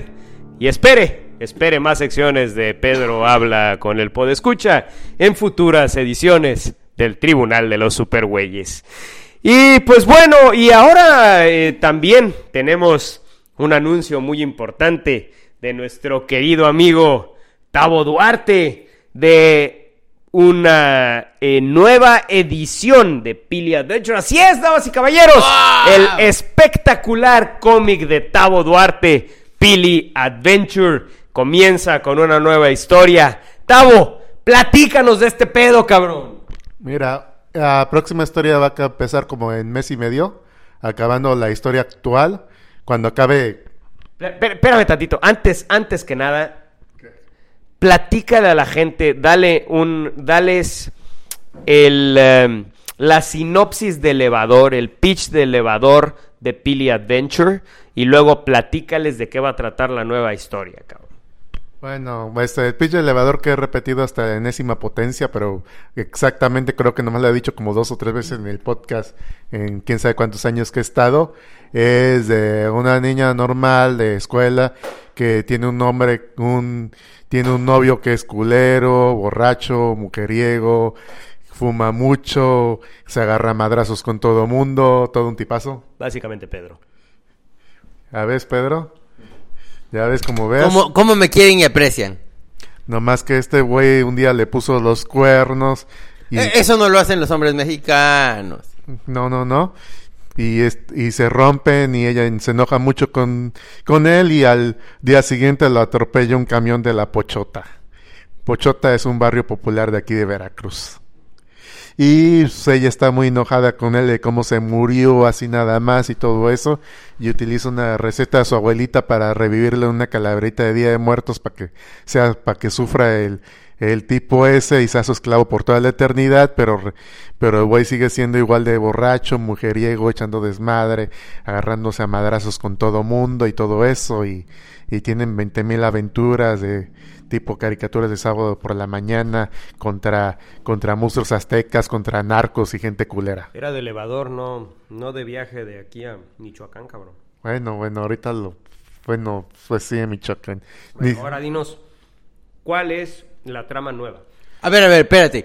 Era pitch de elevador, lo que pasa es que te ha ido a puro edificio de lujo que tiene 130 pisos, cabrón. ¡Ah! Ahora entiendo. Ay, chirrión. Ay, chirrión. Es, la saga nueva es muy sencilla. Bueno, es una idea muy sencilla. ¿Qué tal si hubo un güey antes que Paco? ¿Cómo? Sí, habí- a lo mejor hubo otro güey. Este güey regresa y que también lo revivieron. No es una calavera, pero es como un tipo zombie de que, Oye, ¿qué pedo? ¿Pero por qué se le mueren todos los novios a Pili? pues quién sabe, pues, ¿por qué se muere la gente en México? ¿Que no se muere la gente? Ah, ok, sigue hablando. Bueno, pues, pues regresa, se ve que no es el primero, que no es el especial, que no es el único, y es un güey más, más alto, más, más mamey, más inteligente, más, más todo. Y este se queda como en segundo lugar y se pone súper triste y obviamente como todos los mexicanos quiere solucionar toda punta de madrazos y, y eso no se puede.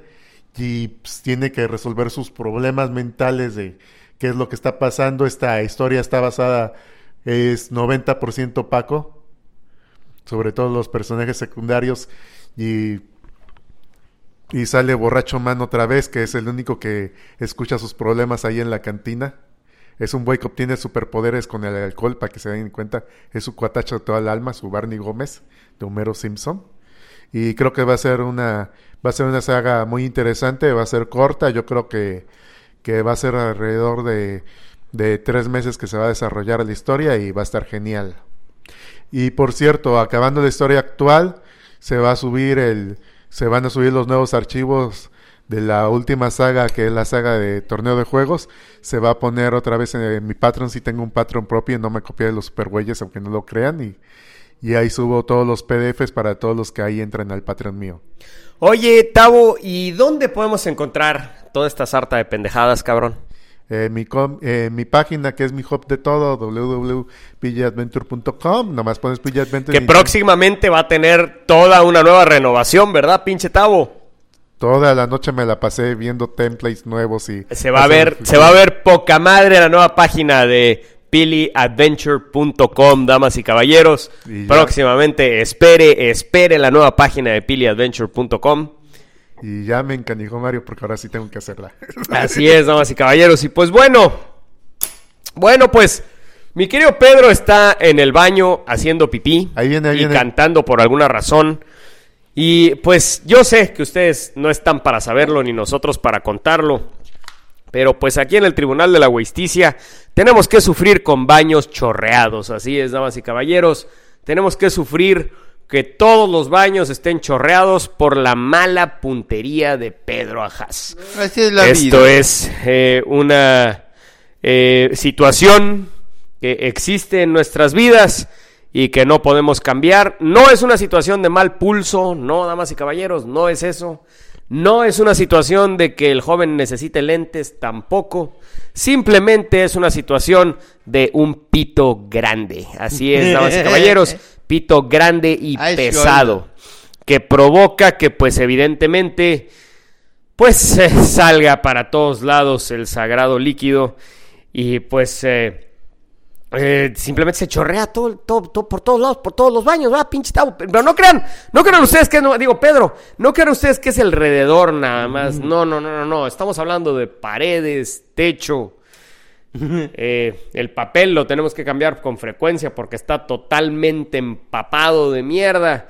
Entonces, y no, no de mierda, de eh, orina, debemos de decir eh, orina. Pero bueno, entonces, como les digo, pues es, son las maldiciones de tener un pito grande, ¿verdad, Pedro? Pues sí, ni de modo. sacarte la mazacuata y no poder cargarla, cabrón. Pues Ni modo, güey. Carguen ustedes una caja pesada, a ver qué tan chingones No, pues, son eh, para eh, tener oye. puntería con una caja pesada, güey.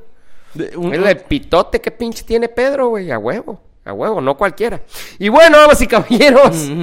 bueno, pues después de esta agradable, agradable eh, eh, o- o, eh, mención de, de Tavo, este, vamos a, a platicar ya de Capitán América.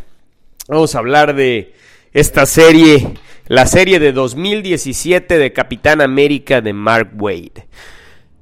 Una serie tremendamente nacionalista, digamos, de identidad norteamericana, pero al mismo tiempo de identidad del personaje de Capitán América.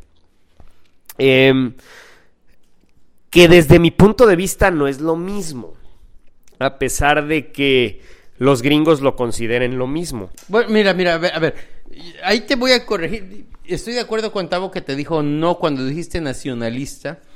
Em, me acuerdo ahorita de una frase de Camilo José Cela que dice que el... Camilo Sesto, claro, él era el que Ah. cantaba esta de agárrense de las ver, manos, ¿no?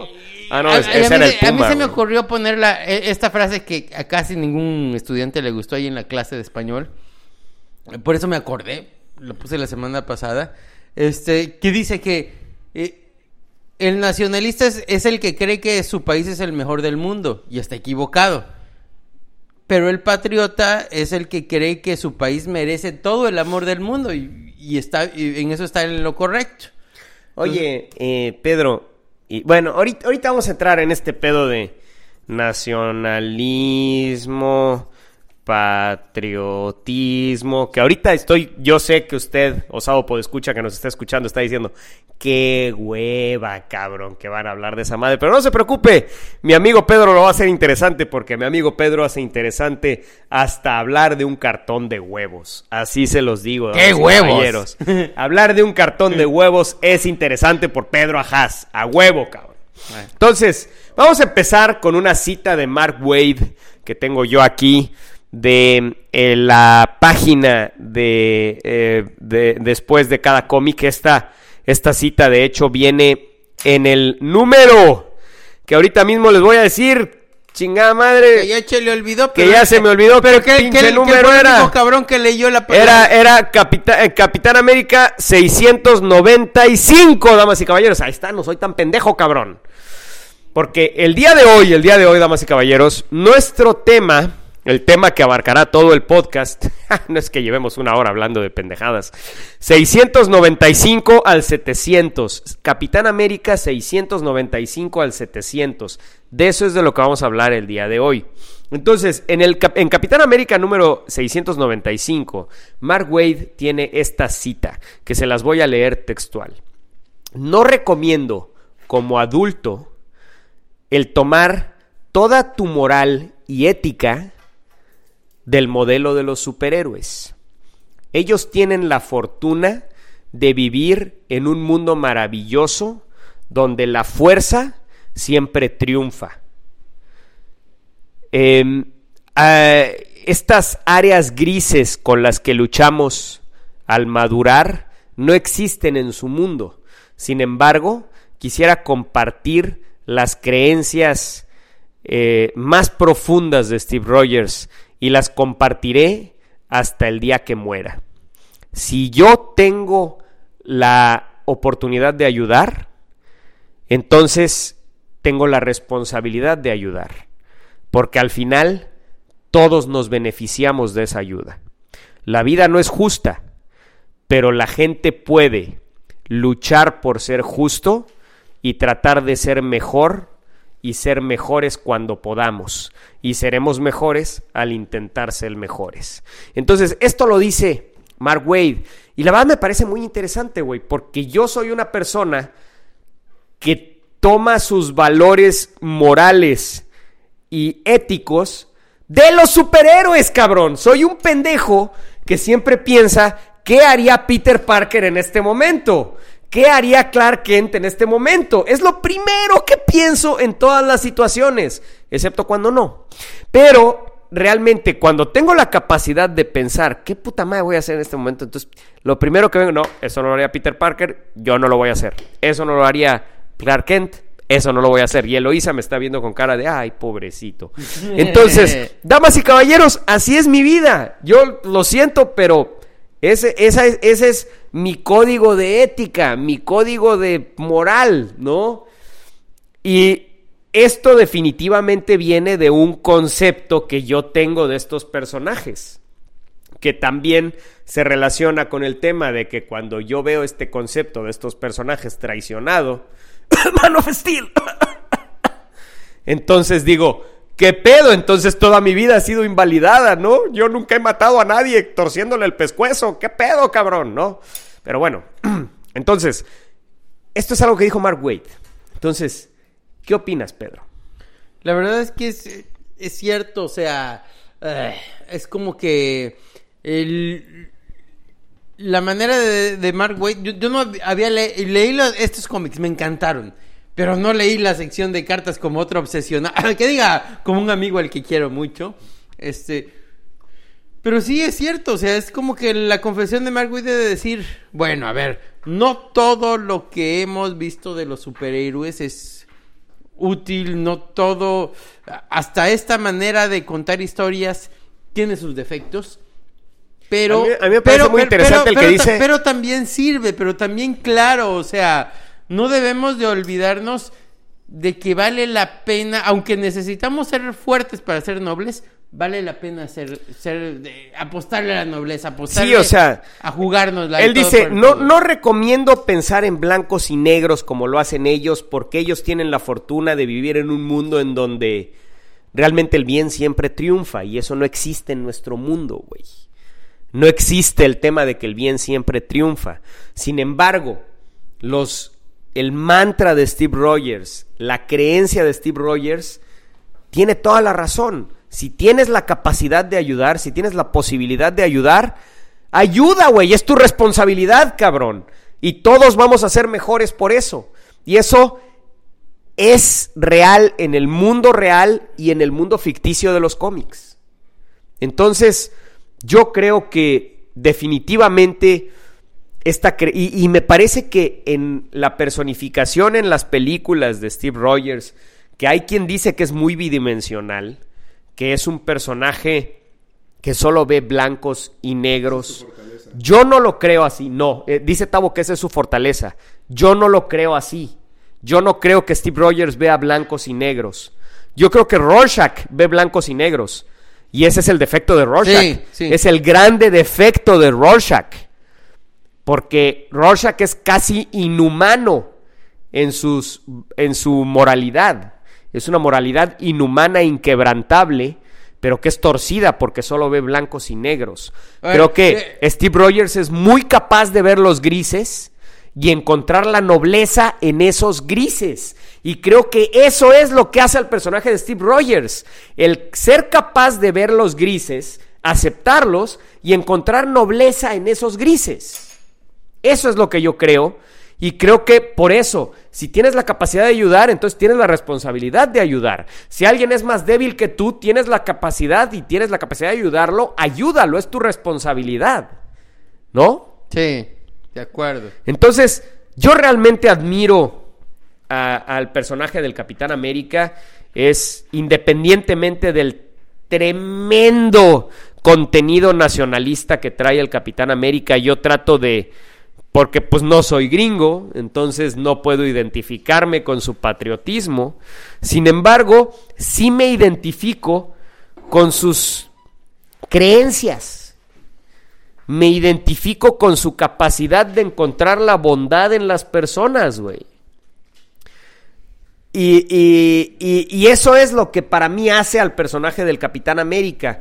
Creo que hay mucha gente que ve al Capitán América como un personaje unidimensional y un personaje tremendamente identificado por su patriotismo, que su más grande característica es su patriotismo. Y desde mi punto de vista, el Capitán América es el personaje menos patriota de Marvel. Porque Capitán América no es patriota. Él protege a todos por igual. Eh, eh, yo, ay, tomando en cuenta la frase, te diría, Capitán América no es nacionalista, es simplemente patriota. O sea, alguien que es patriota, que aunque su país no sea el más perfecto, lo que reconoce es que su país merece todo el amor del mundo, también puede reconocer eh, al, al otro, también puede decir, bueno, sí, o sea, eh, entiendo que tu país tenga problemas, entiendo, y al contrario, eh, estoy, me solidarizo contigo. Entonces, bueno, eso es lo que me encanta del personaje, o sea... Pedro, es que le estás hablando a un cabrón que cuando lo hacían cantar el himno nacional decía el sonoro rugir del camión, güey. O sea, a mí me vale, siempre me ha valido puta madre el nacionalismo y el patriotismo, güey. Soy el cabrón menos patriota del mundo. Me valen pito los honores a la bandera. Me vale pito la bandera. Y soy, y soy de los pocos que piensan que fue un pendejo el que se aventó con la bandera desde el Palacio de Chapultepec, cabrón. Yo creo que se trapezó. Sí, Esa sí. es mi A ver, creencia. no, yo- a ver, si es que realmente sucedió ese pedo, güey. Entonces, Mira, si mira. no es que lo empujaron al pobre cabrón, mira, güey. mira, mira, mira. A ver, A ver, a- a- Eloísa nos va a decir algo, tiene algo que Nada decir. más quiero decir que creo que estás confundiendo patriotismo con patrioterismo. Esos que traen su banderita so- y que le y que se ponen la mano en el pecho y que al sonoro rugir del cañón y que maciosar el extraño enemigo son patrioteros pendejos que respetan símbolos que no entienden. ¿Y qué es y el ser patriotismo? patriota yo creo que es amar tu país y a tu gente, no los símbolos. A tu gente, lo que significan, lo, lo que significa, este, no sé, amar una pinche tostada con salsa verde, amar a, la, a los, eh, ver que los inditos están en la calle y que digas qué chingón que siguen hablando su idioma. Eso es ser patriota. Y, y que, y que veas lo bueno en tu gente. Esa madre de los símbolos patrios es una mamada. Exactamente, o sea, y, y bueno, en esa cuestión, o sea, simple y sencillamente ser patriota, yo les decía eso, y, creo que terminaba convenciendo a los alumnos que odia- odiaron esa frase. Les decía, o sea, el hecho de que tu país merece todo el amor del mundo a pesar de que no es perfecto, eh, a mí me encanta y, y lo complementaba al día siguiente con una frase de alguien que fue muy, muy patriota, que fue el padre de la patria en su, en su país, Cuba, José Martí, que decía, todo esto es muy amargo, pero es mío. Y, tiene que ver un poquito con eso. O sea, sí, claro, aún en un país como México que tiene un montón de defectos, que tiene un montón de pendejadas, que su gente ha cometido un montón de errores. eh, bueno, eh, todos también hemos encontrado cosas hermosas, todos hemos encontrado ese, ese toque de nobleza, esas gentes que, amamos, esos detalles especiales. Y bueno, creo que de eso se trata el patriotismo, de a pesar de que tenga defectos tu país, de que hay un montón de injusticias, de pendejadas y de dolor, de cosas que a mí en lo particular hay días que me espantan mucho. De todas maneras, creo que, que este país que este lugar y que esta gente a la que yo quiero eh, merece una cierta apuesta de nobleza y, y eso es lo que representa el Capitán América. O sea, aunque haya cosas que estén muy mal en mi país, le apuesto a la parte noble del país y, y eso es el, el- el patriotismo. Bueno, pues ahí es donde le debemos de robar el em, término a Eloísa, el término de patrioterismo, que es un término totalmente despectivo. Y sí estoy en desacuerdo, eh, estoy, en, estoy de acuerdo totalmente que el adorar estos símbolos patrios a mí me ha cagado toda la vida, cabrón. Entonces, sin embargo, hay cierto, hay algunos escritores que se van con el, por el patrioterismo con el Capitán América. Y esos escritores me han cagado, güey. Y hay muchos escritores que han caído en eso con el Capitán América. De acuerdo. Entonces, Totalmente de acuerdo. en que, y creo que son escritores que malentienden al personaje, ¿no? Y creo que Mark Wade entiende profundamente al personaje como una persona, no como un símbolo. Y es como Steve Rogers mismo se percibe a sí mismo. Él se percibe como una persona. Y creo que, y, sí sabe que, que él puede ser un símbolo de inspiración y esta historia que vamos a analizar el día de hoy tiene mucho que ver con el símbolo que es el Capitán América, pero creo que tiene mucho más que ver con la persona que es Steve Rogers, más que con el símbolo del Capitán América. Creo que todo lo que hace Steve Rogers en esta película, en- perdón, en esta, en esta historia, sin tener que, aunque no fuera Capitán América, hubiera sido el mismo líder que fue en esta historia, ¿no? Ahorita vamos a platicar de lleno de la trama. A ver, Tavo, ¿qué querías decir? Bueno, ya pasó un poco, pero pero era sobre patriotismo y todo eso, no era de que de que le rindes culto al gobierno que tengas en cuestión y a, y a sus símbolos, sino, por ejemplo, a mi padre le gusta oír mucho la radio. Oye la de- las historias de un viejito y nos estaba platicando que cuando a nuestro puerto de Veracruz nos invadieron los gringos, no fue el ejército ni el gobierno quien nos defendió, sino fue todas las personas del puerto que agarraron escopetas, palos y todo eso y fueron a combatir a los gringos que nos fueron a invadir. Y para mí que eso fue patriotismo, es la unión entre las personas que hay en, en el pueblo. Ay, pinche Tavo, ya me hizo llorar, cabrón. Es que habla tan bonito, güey. ¿Ah, ya se acabó la historia? Pues sí, pues, Pero bueno, la verdad es que sí, o sea, aunque anteriormente había un montón de defectos en la sociedad, yo creo que sí, sí había un poquito de eso más, había más... Pero mira, sí hay en la escuela un pedo de que, Ah, y no. te digo, y se ve, y, y se, ve, se ve también, se percibe en los cómics de Capitán América. Y qué bueno que en las películas no lo entendieron así. en- ah, por eso a mí me encanta la película del Capitán América, la primera. Que no cayó en este tema del patrioterismo, como dice Loisa. Cayó en. Más bien se fue por, por lo que es el personaje de Steve Rogers. El, el ser una buena persona y el, y el tratar de, el buscar, el buscar ser la mejor versión de ti mismo que puedas ser. Ese es el mensaje del Capitán América. Y yo en la escuela, güey, yo me acuerdo en la primaria, era un pedo conmigo siempre de que la mano así y que la chingada. Y yo nunca saludaba a la bandera, a la bandera porque simplemente. Y hasta la fecha, cabrón. No me vas a ver saludando a la pinche bandera nunca, cabrón. Me caga ese pedo, güey. Me caga el himno nacional, güey. Se me hace una letra estúpida, pendeja, güey. Que, que lo único es que es una letra bravucona, cabrón, estúpida, Ah, va- cabrón. A ver, a ver, Ya, ya en algún momento, de manera personal, si quieres, y si no, pues no lo hacemos. Pero bueno, analizamos esa madre. Pero a la- Yo no pero- entiendo pero- por qué espérate, puta madre hay un camión involucrado en la letra del puto himno nacional, güey. ¿Qué pinches quiere decir maciosare, cabrón? Yo no entiendo qué es eso, güey. Es una pinche letra bravucona, pendeja, güey.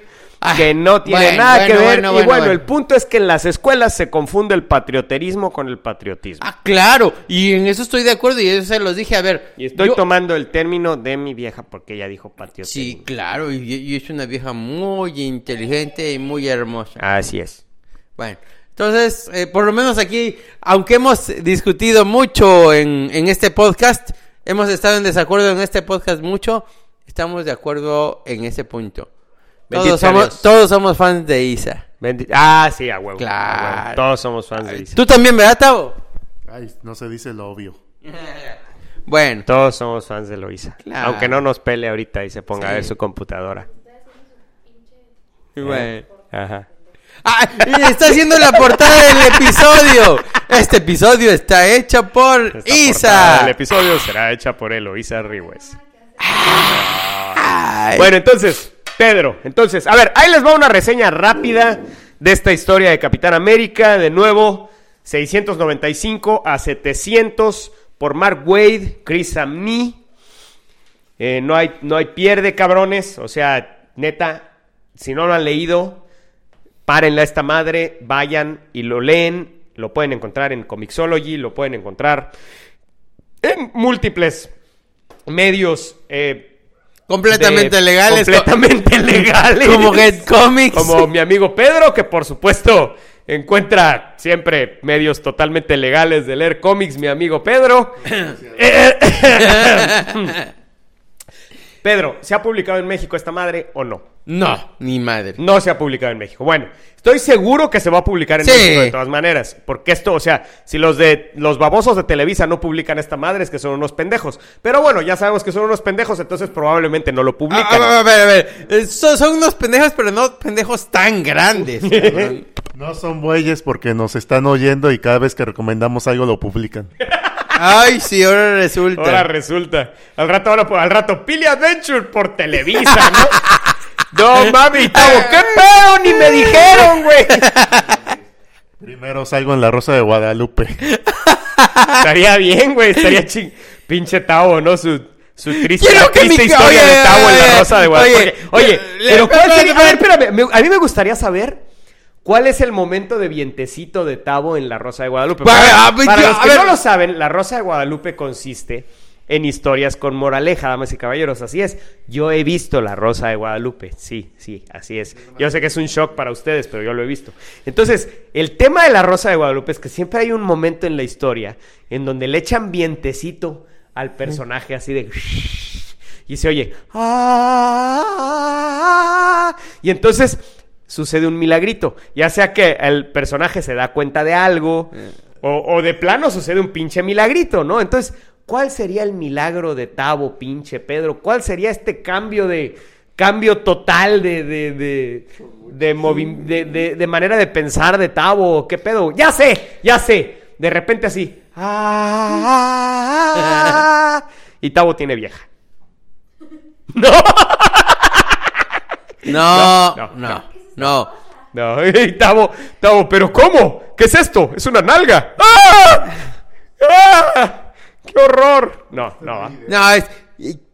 Ay, cómo me gustaría que mi cómic se publicara a nivel nacional. Y entonces, ¡ah! Y su cómic chingó a su madre. A nivel No, se, se- se publicó, tuvo un éxito y por eso consiguió la nalga. Ay, por eso consiguió la nalga. Claro. Ándale, a huevo. No, porque no hay mejor afrodisíaco, no hay mejor manera de atraer mujeres, damas y caballeros. Y Que publicando cómics. Que publicando cómics exitosos. Es, vaya, es, no mames. O sea, pinches pendejos las estrellas de rock, güey. No, publica tu cómic, güey. Las mujeres te van a caer como moscas a la miel, güey. Haz tu podcast, güey. Las mujeres te van a caer como Claro. Yo claro. lo sé, la neta, yo lo sé. Yo lo sé porque yo llegué, hice un podcast en vivo y salí con vieja. Yo no sé cómo. Yo no sé cómo, pero así resultó. Entonces, No, ni, ni tuviste que esforzarte, ¿verdad? Casi ni trabajo me costó, cabrón. ni te tuvo que ayudar un amigo. Ah, no, no. para Es- nada, para no, no, no, no, no, no.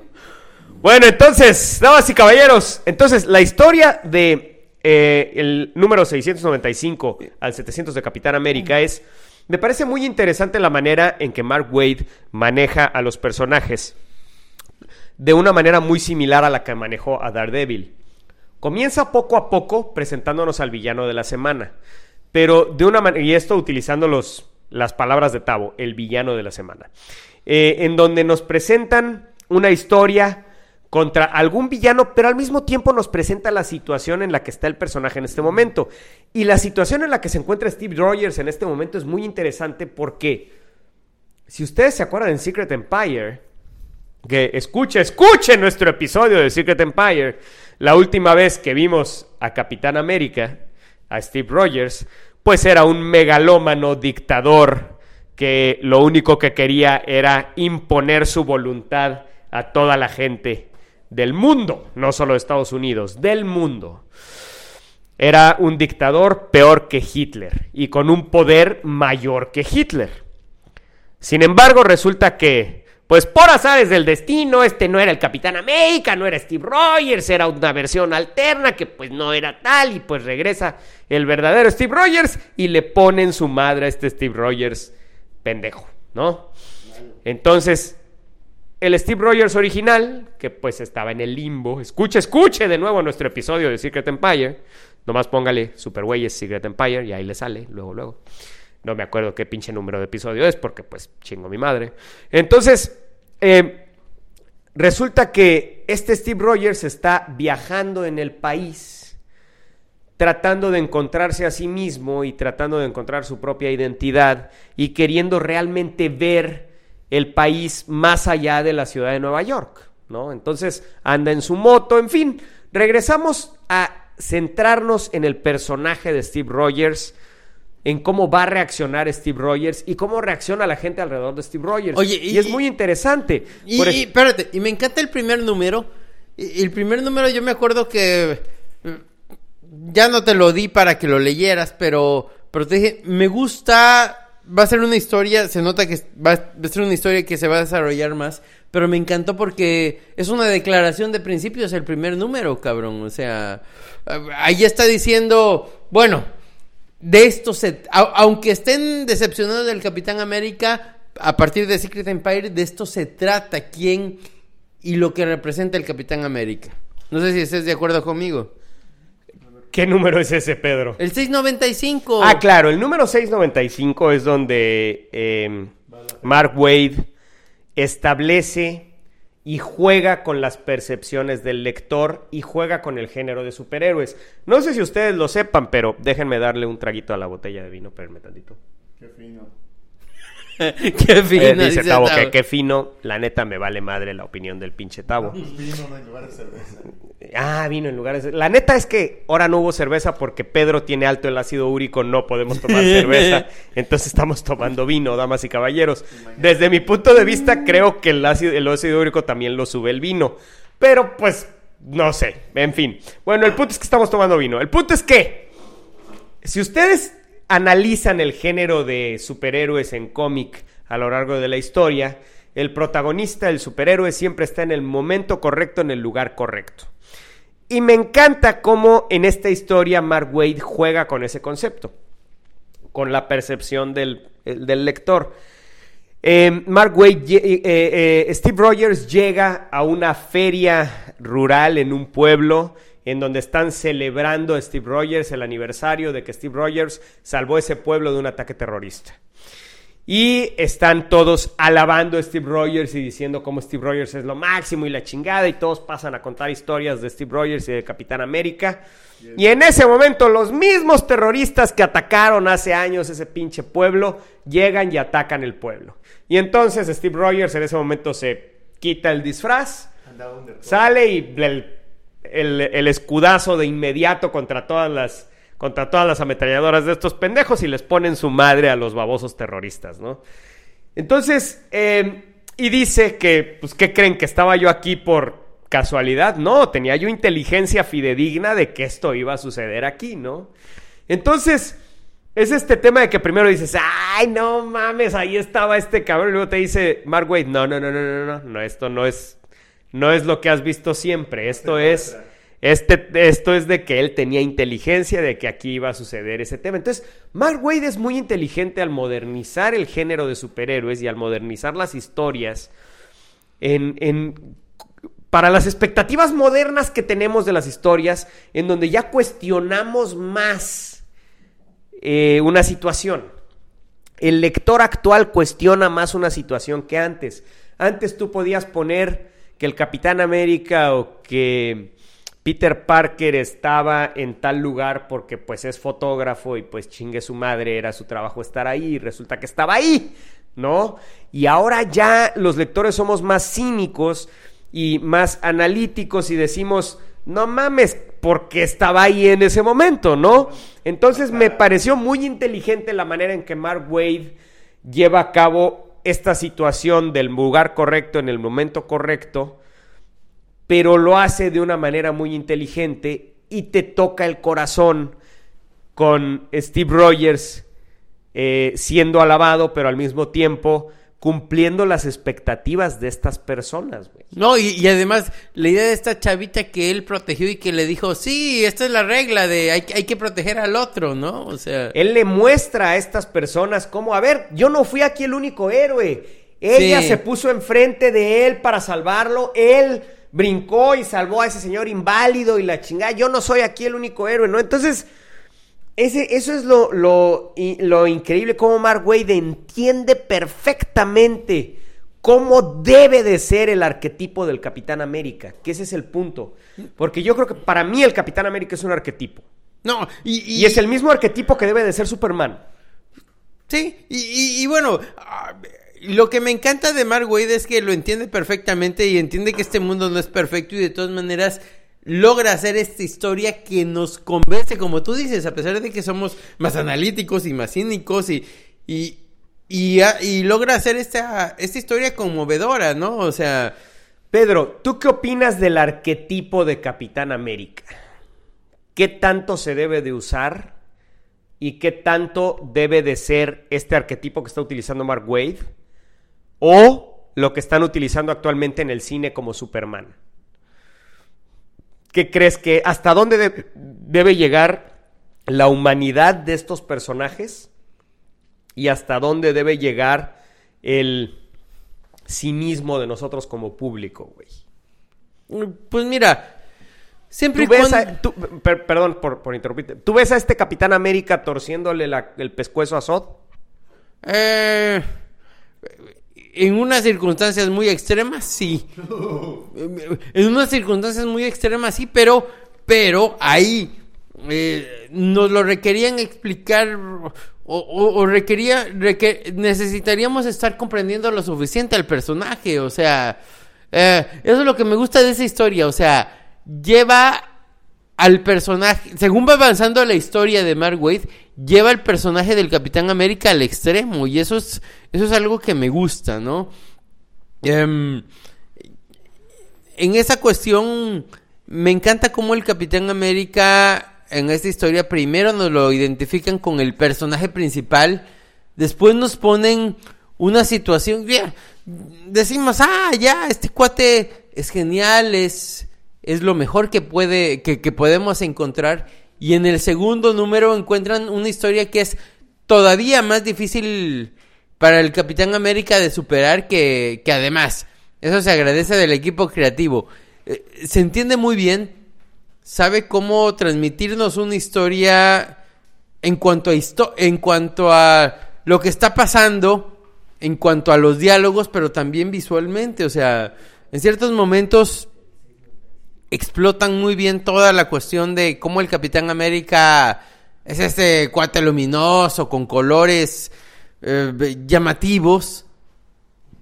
Pero también de repente te ponen ese contraste de negros. El dibujante es muy hábil para hacer eso, para ponerte eh, algún personaje en alto contraste, ponértelo completamente oscuro. Y a partir de eso transmitirte algo eh, que tiene que ver con que sí, el Capitán América es muy luminoso, pero se está enfrentando a una realidad muy oscura. Mira, yo tenía, después de Secret Empire, tenía, por ejemplo, no tenía ganas de agarrar el cómic de Capitán América porque tenía una fatiga del Capitán América. O sea, el arco, estaba muy involucrado y todo eso y ya se resolvieron los problemas, dije, punto, aquí ya fue ya ya fue mi top de Capitán América, ya no quiero leer por el momento, ya no quiero leer Capitán América. Pero ya meses después de que Pedro lo puso compartido totalmente legal en, compartido, vi que era lo que se necesitaba después de un arco tan pesado, tan tan grises, tan así, tan pesado en pocas palabras. Sí, sí, sí. Necesitamos algo más ligerón, algo más jovial, como dijo Mario, regresando a lo básico. Hasta me cagó eso de que, no, cagó de, cagó de risa, no de, cagó de que me, me nefastió, o sea, de Capitán América de pueblito en pueblito en su moto, como si fuera la película de Capitán América a principios de los noventas, este, no la busquen, por favor. o nada más vean los primeros cinco minutos y ya. Y me llamó mucho la atención de resolviendo los problemas y siendo un héroe en general, yo traté de buscándole, buscarle ángulos malos. Aquí, respectivo al arte, me gustó mucho de que no fuera el fotorrealismo que siempre he estado buscando ahorita, sino que fue algo más fantástico con siluetas y colores que son algo, aunque hablamos más de los símbolos, se ven más se ven mucho más emblemáticos y te relacionas y aunque no sea realista, como que te llega a inspirar mucho más. Haz de cuenta como si fueran los carteles y hasta los mismos colores te llama mucho la atención y creo que es mucho más efectivo que ver algo que hubiera sido tipo con arte tipo Civil War. Ahora, lo que vi, quis- quise buscar ángulos malos, realmente para buscar contrapuntos de- en su filosofía de, de, defender, de defender al débil y el débil que va a ser por mí o, porque estaba buscando, ah, voy a buscar una alegoría al gobierno de, de gente débil que se está aprovechando de los justos y fuertes para mantenerlos y, y no para nada este cómic no es, es, idea, es totalmente idealista de, no es eso de ser ojetes, es ayudar por ayudar y no lo no lo sentí de pesado de que yo tengo el poder y yo por eso tengo la razón. No, no es de imponer tu razón por la fuerza, sino ser comprensivos, ayudar. Capitán América no tú no quiere esa responsabilidad, quiere ayudar y no quiere no quiere decir cosechar los frutos, digo, no quiere ni aceptar un pastelito por ayudar a la gente, no mames, esto no lo hice por un pastelito. Y hasta que le tuvieron que insistir, no mames, toma el pastelito, así, pues lo aceptó ya así de buena manera. Y, y te estoy diciendo, Capitán América, yo nunca quisiera ser un superhéroe porque si fuera un superhéroe tendría que repartir mis pastelitos. y un superhéroe a fuerzas va a repartir los pastelitos y no se va a quedar ninguno para él. Claro. Y, esto, y esto es digno de a- admirarse el Capitán América. Es, es una buena persona que está pensando en los demás y no, no quiere nada de provecho para sí. Es al- totalmente altruista. Ahora, algo que me gusta mucho es que eh, se nota cómo se entiende dibujante y, y escritor. O sea, hay secuencias muy padres eh, y que hacen que eh, fluya mucho el cómic. No, no hay un montón de... Aunque la historia está genial y se nota que el dibujante respeta al, al escritor, no hay mucho texto. Y aparte, hay secuencias que son completamente visuales. No sé, en el segundo número de la historia, en el 580, y- en el 596, o sea, hay una parte en la cual ya el terrorista, este cuate de la espada, no me acuerdo cómo se llama. ¿Tú te acuerdas, Mario? Swordsman, güey. Ah, bueno, el, el cuate de la espada. Es un. Es. es eh, eh, un personaje, pues, muy antiguo. Clásico. eh, super clásico que es de la de fíjate es ese personaje si no mal recuerdo Tavo lo pues es de los ochentas no de, de Capitán América güey de, de los setentas todavía. que utilizaba su, su espada de de del no de adamantio de Vibranium. de vibranio, exactamente. Gracias, Tavo. Este, porque el adamantio no era tan prevalente en, en los cómics en esa época como lo es ahora. Y este, y, y pues me encanta cómo, igual que con Daredevil, eh, Mark Wade toma personajes antiguos del personaje y personajes ridículos del personaje, como en el caso de Daredevil utilizó a este gu- a, a este güey de los de los agujeros, ¿cómo se llamaba el güey de los agujeros? Spot. Güey, el- o sea, en el primer número utilizó uno de los personajes más ridículos de Daredevil y y los lo utiliza no los moderniza, porque el personaje permanece igual. lo que moderniza es la situación en la que presenta a este personaje. Entonces yo creo que esa es una cosa muy, muy inteligente que hace Mark Wade. Él no toca al personaje, el personaje se queda intacto. Tal como era en los ochentas, tal como era en los setentas. Lo que cambia es la situación que está alrededor de ese personaje y cómo el héroe Capitán América lidia con este personaje. Eso es lo que es totalmente diferente. Es que creo que es muy fácil, por ejemplo, el buitre de Spider-Man de los noventas, pues vamos a hacerlo joven, vampírico y con una nueva super armadura que es más chingona y que quiere, pues quién sabe, pero ahí está y está muy chingón y es moderno y, y todo así hecho, así totalmente 90 y como que yo creo que es muy fácil agarrar, no sé, al escarabajo, en lugar de darle su armadura ridícula de bicho, vamos a poner una armadura más chingona que la de Iron Man.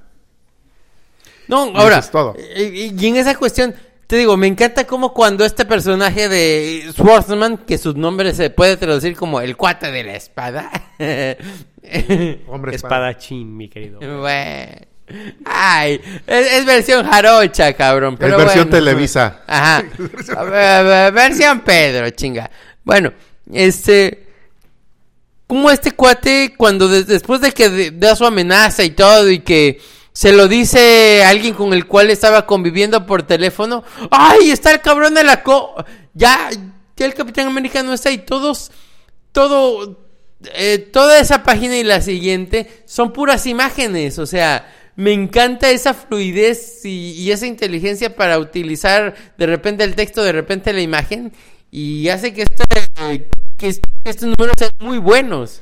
Y ahora pasamos al número, eh, a los números más interesantes, el 698, 97, perdón, en donde sale uno de mis personajes favoritos, uno de mis villanos favoritos del universo Marvel, porque puede ser un villano pitero estúpido, pero cuando lo agarra un buen escritor, Craven the Hunter es uno de los villanos más chingones del universo Marvel y de todos los cómics me vale madre lo que digan.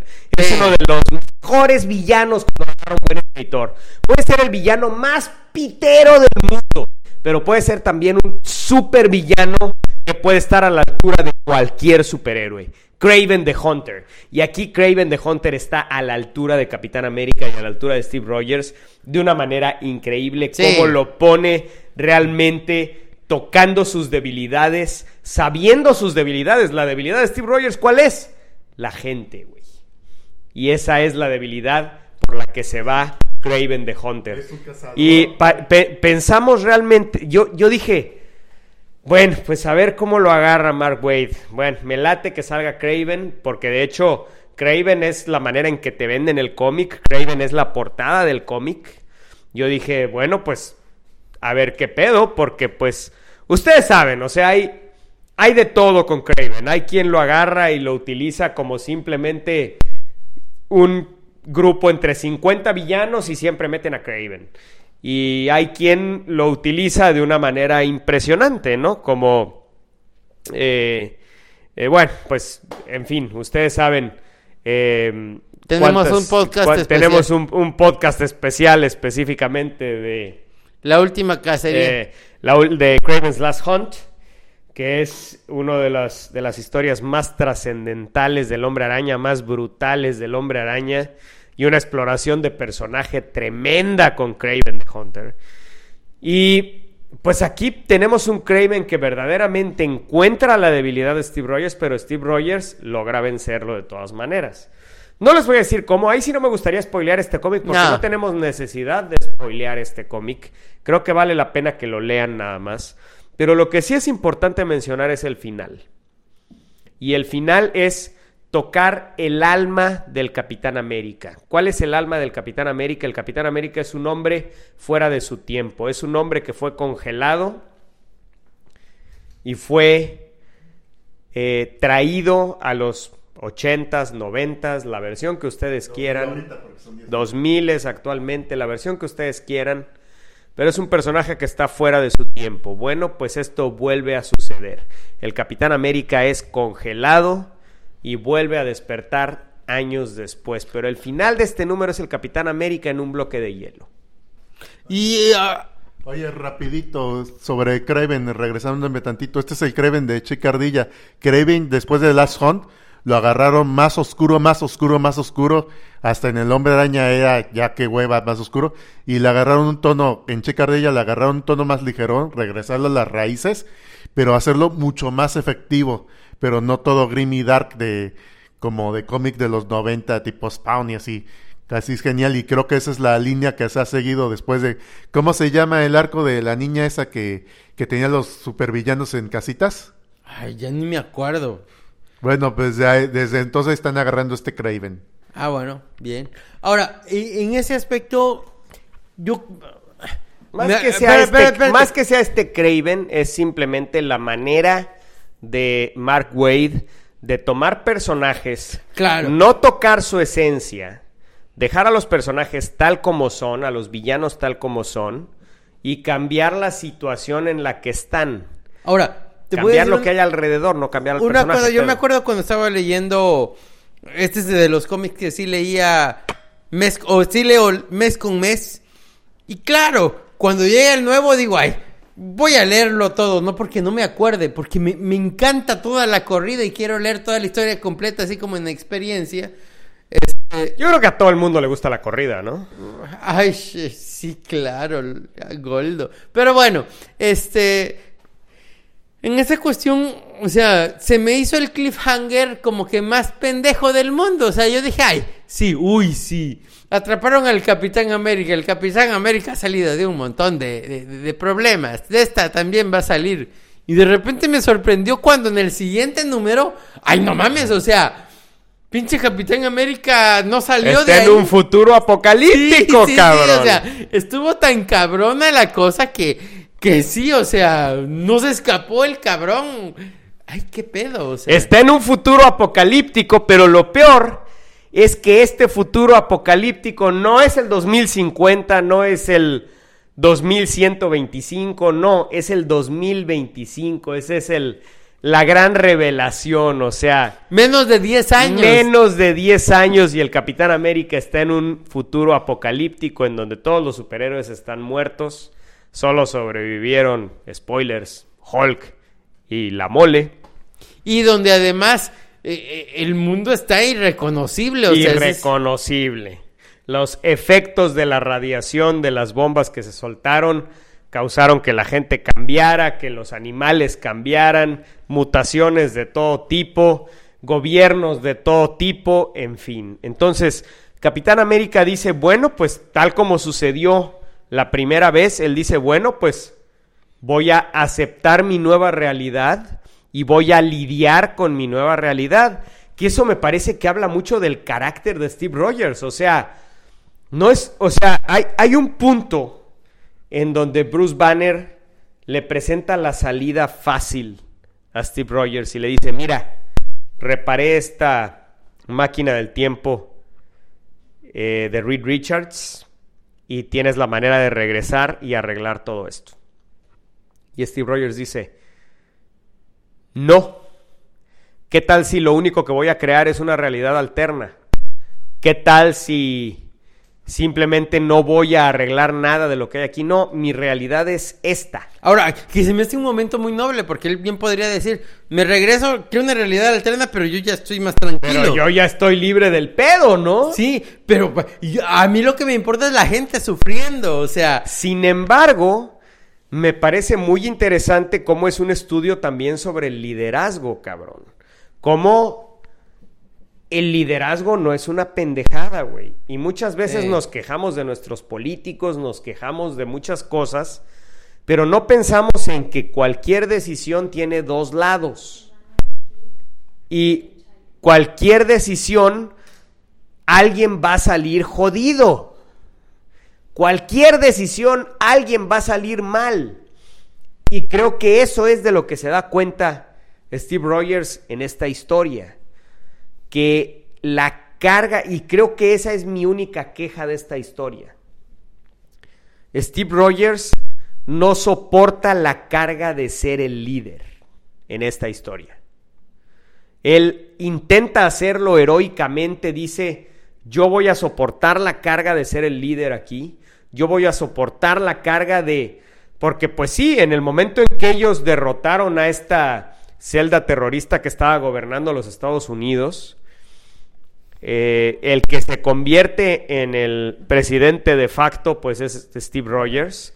Y este, y entonces, en ese momento, se convierte en un vacío de poder en donde todos los países intentan invadir Estados Unidos. Y Steve Rogers tiene ataques por todos los frentes, ¿no? Le llegan ataques de Europa, le llegan ataques de... Por todos lados lo están atacando porque por todos lados quieren llenar ese vacío de poder. Entonces, Steve Rogers se da cuenta de que él solo no puede resolver esta situación. Y esa es mi única queja de esta historia. Cómo Steve Rogers no es capaz de ser el, el, líder que esa realidad necesita. Porque a fin de cuentas a mí me encantó como Steve Rogers dice, no, no voy a regresar al pasado porque puedo crear una realidad alterna.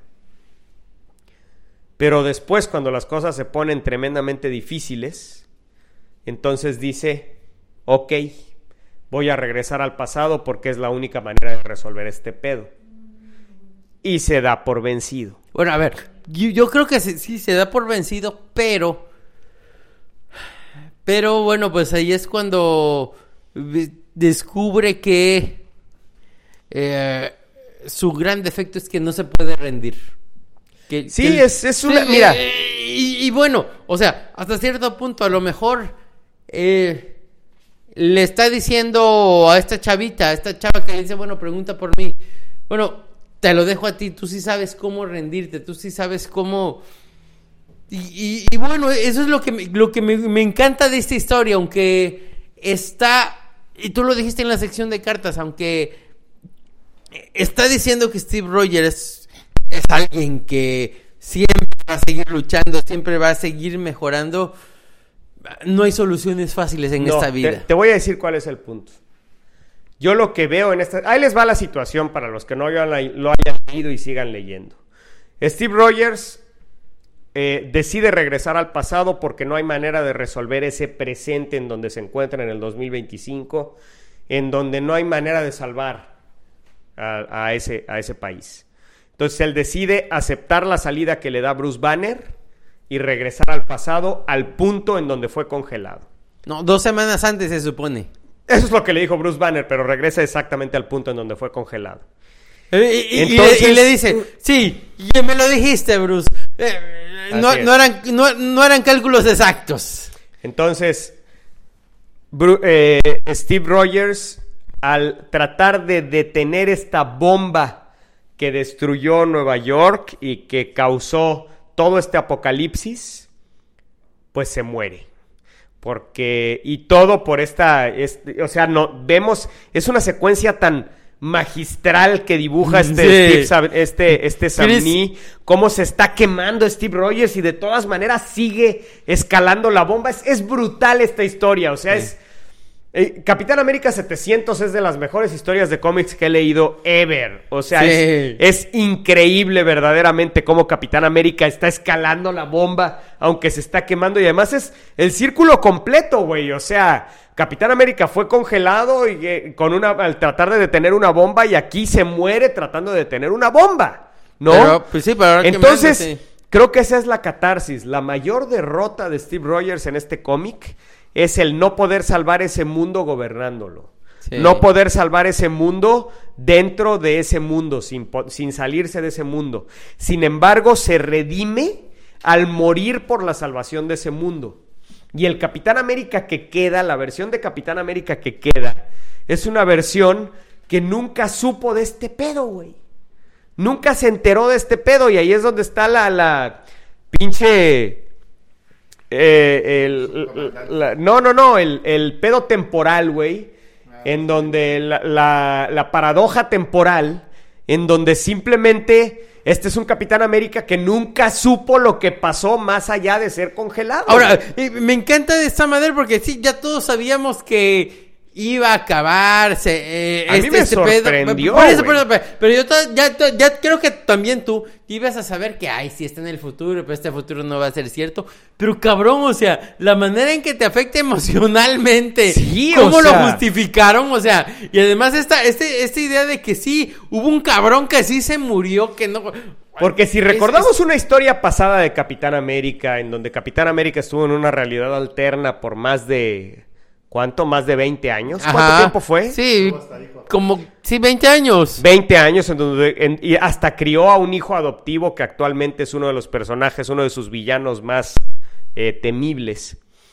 Eh, eh, y es, es la, la eh, corrida en donde dibujó John Romita John Jr. Romita Jr. Y, y- y- y escribió un, un cabrón bien pendejo que se llama Rick Remender. Que Rick- ni- nos ha gustado sus cómics, ¿verdad? Entonces, este, es, pero es una historia que sí quedó en la continuidad del Capitán Sí, América. sí, Él sí. estuvo 50 años en esa realidad, como 50 años es lo que está en esa realidad. Y ya quedó en la, en la continuidad de Capitán América que él estuvo 50 años ahí, güey. O sea, lo que pasa es que él no envejece como personas normales, pero estuvo 50 años ahí, cabrón. Sin embargo, aquí no ese es el caso. Aquí, este Capitán América, esta versión de Capitán América desaparece por paradoja temporal. Y el que queda es el Capitán América. Que pinche Pedro no le pone silencio a su celular ni aunque lo pateen en el culo. De todas maneras, tiene que dejar que su celular haga ruido. Y eso lo hace en el cine también, el hijo de su puta No, madre. pues- Eh, eh, la tira que hizo Tavo de Pedro abie- a- a- abriendo su celular y su pinche celular como una trampa de para fantasmas adentro del cine es real porque el baboso no sabe manejar el brillo de su celular, neta, no Uy, lo sabe. A la fecha no lo sabe. Pero bueno, el punto es que este Capitán América se redime eh, muriéndose por esa realidad, güey, muriéndose por salvar esa Sí. realidad. Y el Capitán América que queda nunca supo de esa realidad y esa realidad nunca existió, ¿no? Entonces creo que el héroe de esta historia es ese Capitán América que se murió. Y cómo se murió ese Capitán América y el Capitán América que queda, pues nunca se enteró qué pedo, güey. Es simplemente eh, una posibilidad, güey. Pero sí creo que es un Capitán América que fue derrotado y se redimió, güey. Y fue derrotado por su propia incapacidad. Y se redimió en su incapacidad al morir por salvar esa realidad, güey. Eso es lo que yo creo, así lo veo yo. Para mí me sorprendió mucho esa parte, no esa parte, sino co- Capitán América gobernando, porque historias de que el héroe viaja al futuro y el futuro es una mugre, existen muchísimas, demasiadas para poder contar con mis dedos, y, pero no hay muchas historias donde después del héroe, Y Tavo tiene tres dedos pero solo en una mano. en cada mano. Ah, ok. Bueno, como te estoy diciendo, pero no hay muchas historias que me vengan a la mente, creo que más que los cómics de Avatar, de decir de decir de que después de que se derrotó el villano, ¿qué vamos, qué pedo, qué vamos a hacer, cómo vamos a normalizar esto? Vemos Star Wars, ah, le ganamos al imperio, y ahí queda todos felices con la fiesta y todo eso, pero ¿y después qué? Y este es el único cómic donde dice, de los pocos cómics que dice, pues, ¿cómo vamos a organizar este pedo?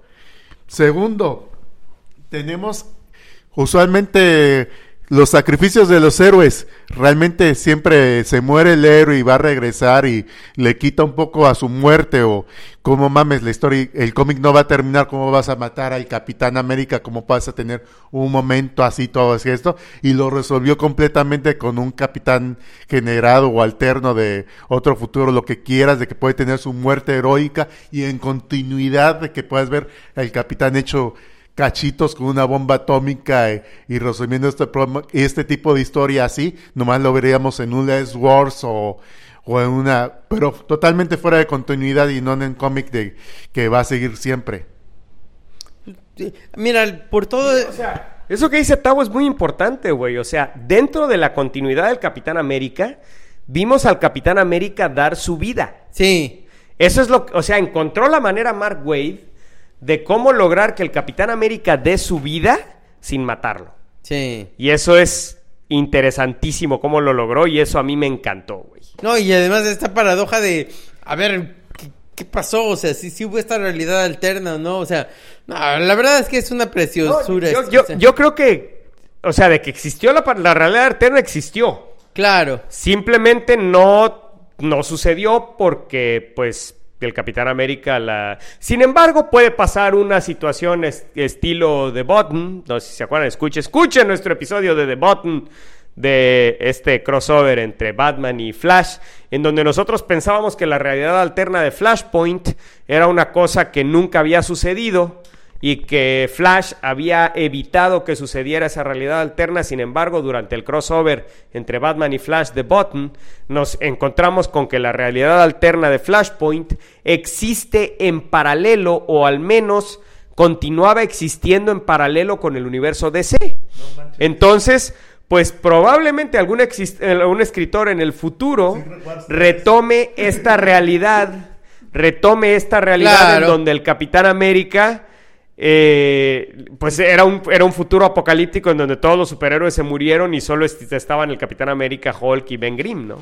Ahora, me encanta también esta idea del final donde, bueno, yo- de, de todas maneras, Margot te dice el mundo no es perfecto, o sea, esta mujer le- eh, que era la líder le dice a Steve Rogers, bueno, investigame cuando llegues. a este búscame, mu- búscame cuando llegues. Y, y, pues el que le dice búscame se muere. Y sin embargo, bueno, hay un contacto muy pequeño, pero muy significativo entre estos dos personajes, ¿no? Ese, ese- ese- ese- ese toque también me pareció precioso, cabrón. O sea, Sí, sí, porque es un personaje que ves el potencial al que puede llegar esa persona.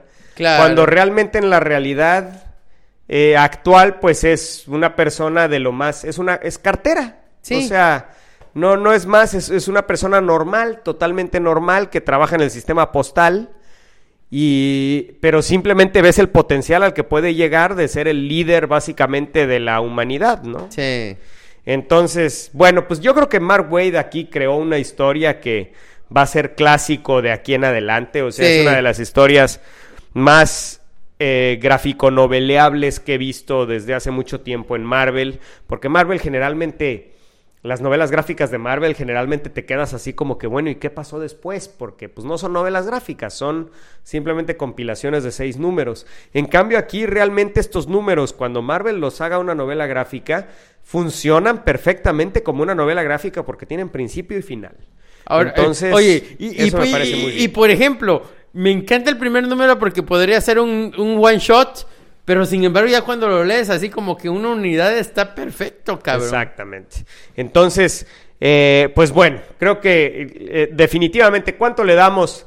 ¿Cuántos escudos de adamantio eh, le- eh, con vibranio le damos a Capitán América 695 al 700, mi querido Pedro? Bueno, yo porque soy muy cursi me gustó tanto que le doy 6. Rompió la escala, cabrón. 4.5 de 5. Yo le doy 5 de 5. 5 de 5 estudios, escudos de vibranio con adamantio. Definitivamente para mí me gustó muchísimo. La leí en un ratito sentado en un café. Eloísa estaba sentada conmigo. La le- leí toda la historia completa en un ratito. Es, es un trade que se disfruta muchísimo y, y realmente refleja lo que es el Capitán América. Esta es una historia que cualquier persona que no conozca al Capitán América o que solo lo ha visto en películas, yo se la daría. Le diría, mira, aquí tienes al Capitán América. Y que además refleja perfectamente lo que es el Capitán América, nos convence de la importancia y trascendencia del Capitán América en un momento tanto en los cómics como en la realidad en que podíamos decir, ay, esta mamada del Capitán América Hay ya está dice muy que- gastada. que el sueño americano está muerto actualmente, güey. Hay quien puede decir eso, pero no, el sueño americano, eh, como dicen los pinches gringos, pues es lo que lleve cada quien dentro. ¿no? Bueno, y, yo soy alguien muy crítico a, los gringos y sin embargo me encanta cada vez que me acuerdo de cómo comienza la pinche constitución de esos cabrones, me conmueve esto de nosotros, la gente, o sea, ay cabrón, o sea, cuando el pinche documento que los establece como la nación dice nosotros, la gente, decimos esto, ya, ya ahí hay algo que, que, que me mueve. un Fíjate que sí, porque la neta es que cuando un cabrón tan chairo como Pedro le gusta el Capitán América tanto quiere decir que este cómic del Capitán América algo está haciendo bien. Entonces, pues con eso terminamos, damas y caballeros, y somos... Pedro Ajas. Chao, Duarte. y Mario Padilla. Y ya sabes, escúchenos en iTunes. Pedro, escúchenos. Digo, este, que, que nos pongan reviews en Pídeles Sí. reviews en iTunes, güey. Sí, la verdad es que todos sentimos como si nos pulen el- la estrellita del Capitán América. Así de especial sentimos. Así loco. es. Y no sean mierdas, denos 500 dólares, 600 dólares, 700 dólares. Un En nuestro Patreon, por favor, damas y caballeros. Patreon diagonal supergüeyes. Entrenle, no sean mierdas. Si ustedes ven valor en lo que hacemos, si perciben valor en lo que hacemos, si les gusta lo que hacemos, este podcast va a ser gratis y es gratis y seguirá siendo gratis por toda la eternidad. Pero de todas maneras, si ustedes ven valor en lo que hacemos y quieren apoyarnos, denos 500 dólares, 600 dólares. ¿Cuál es el pedo, cabrón? O un dólar al mes, hombre. Son, O bueno, como dice Pedro, un dólar al mes. ¿Cuál es el pedo? 20 pesitos. Pero denos algo. No sean mierdas.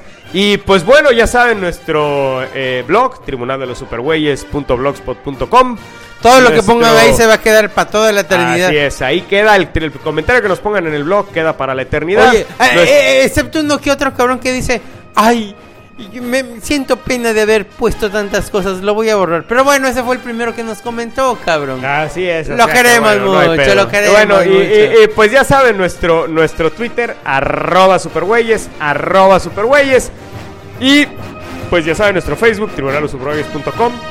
Ahí ponemos muchas pendejadas todo el tiempo. Y pues muchas gracias por escuchar. Disfrútenos con leche.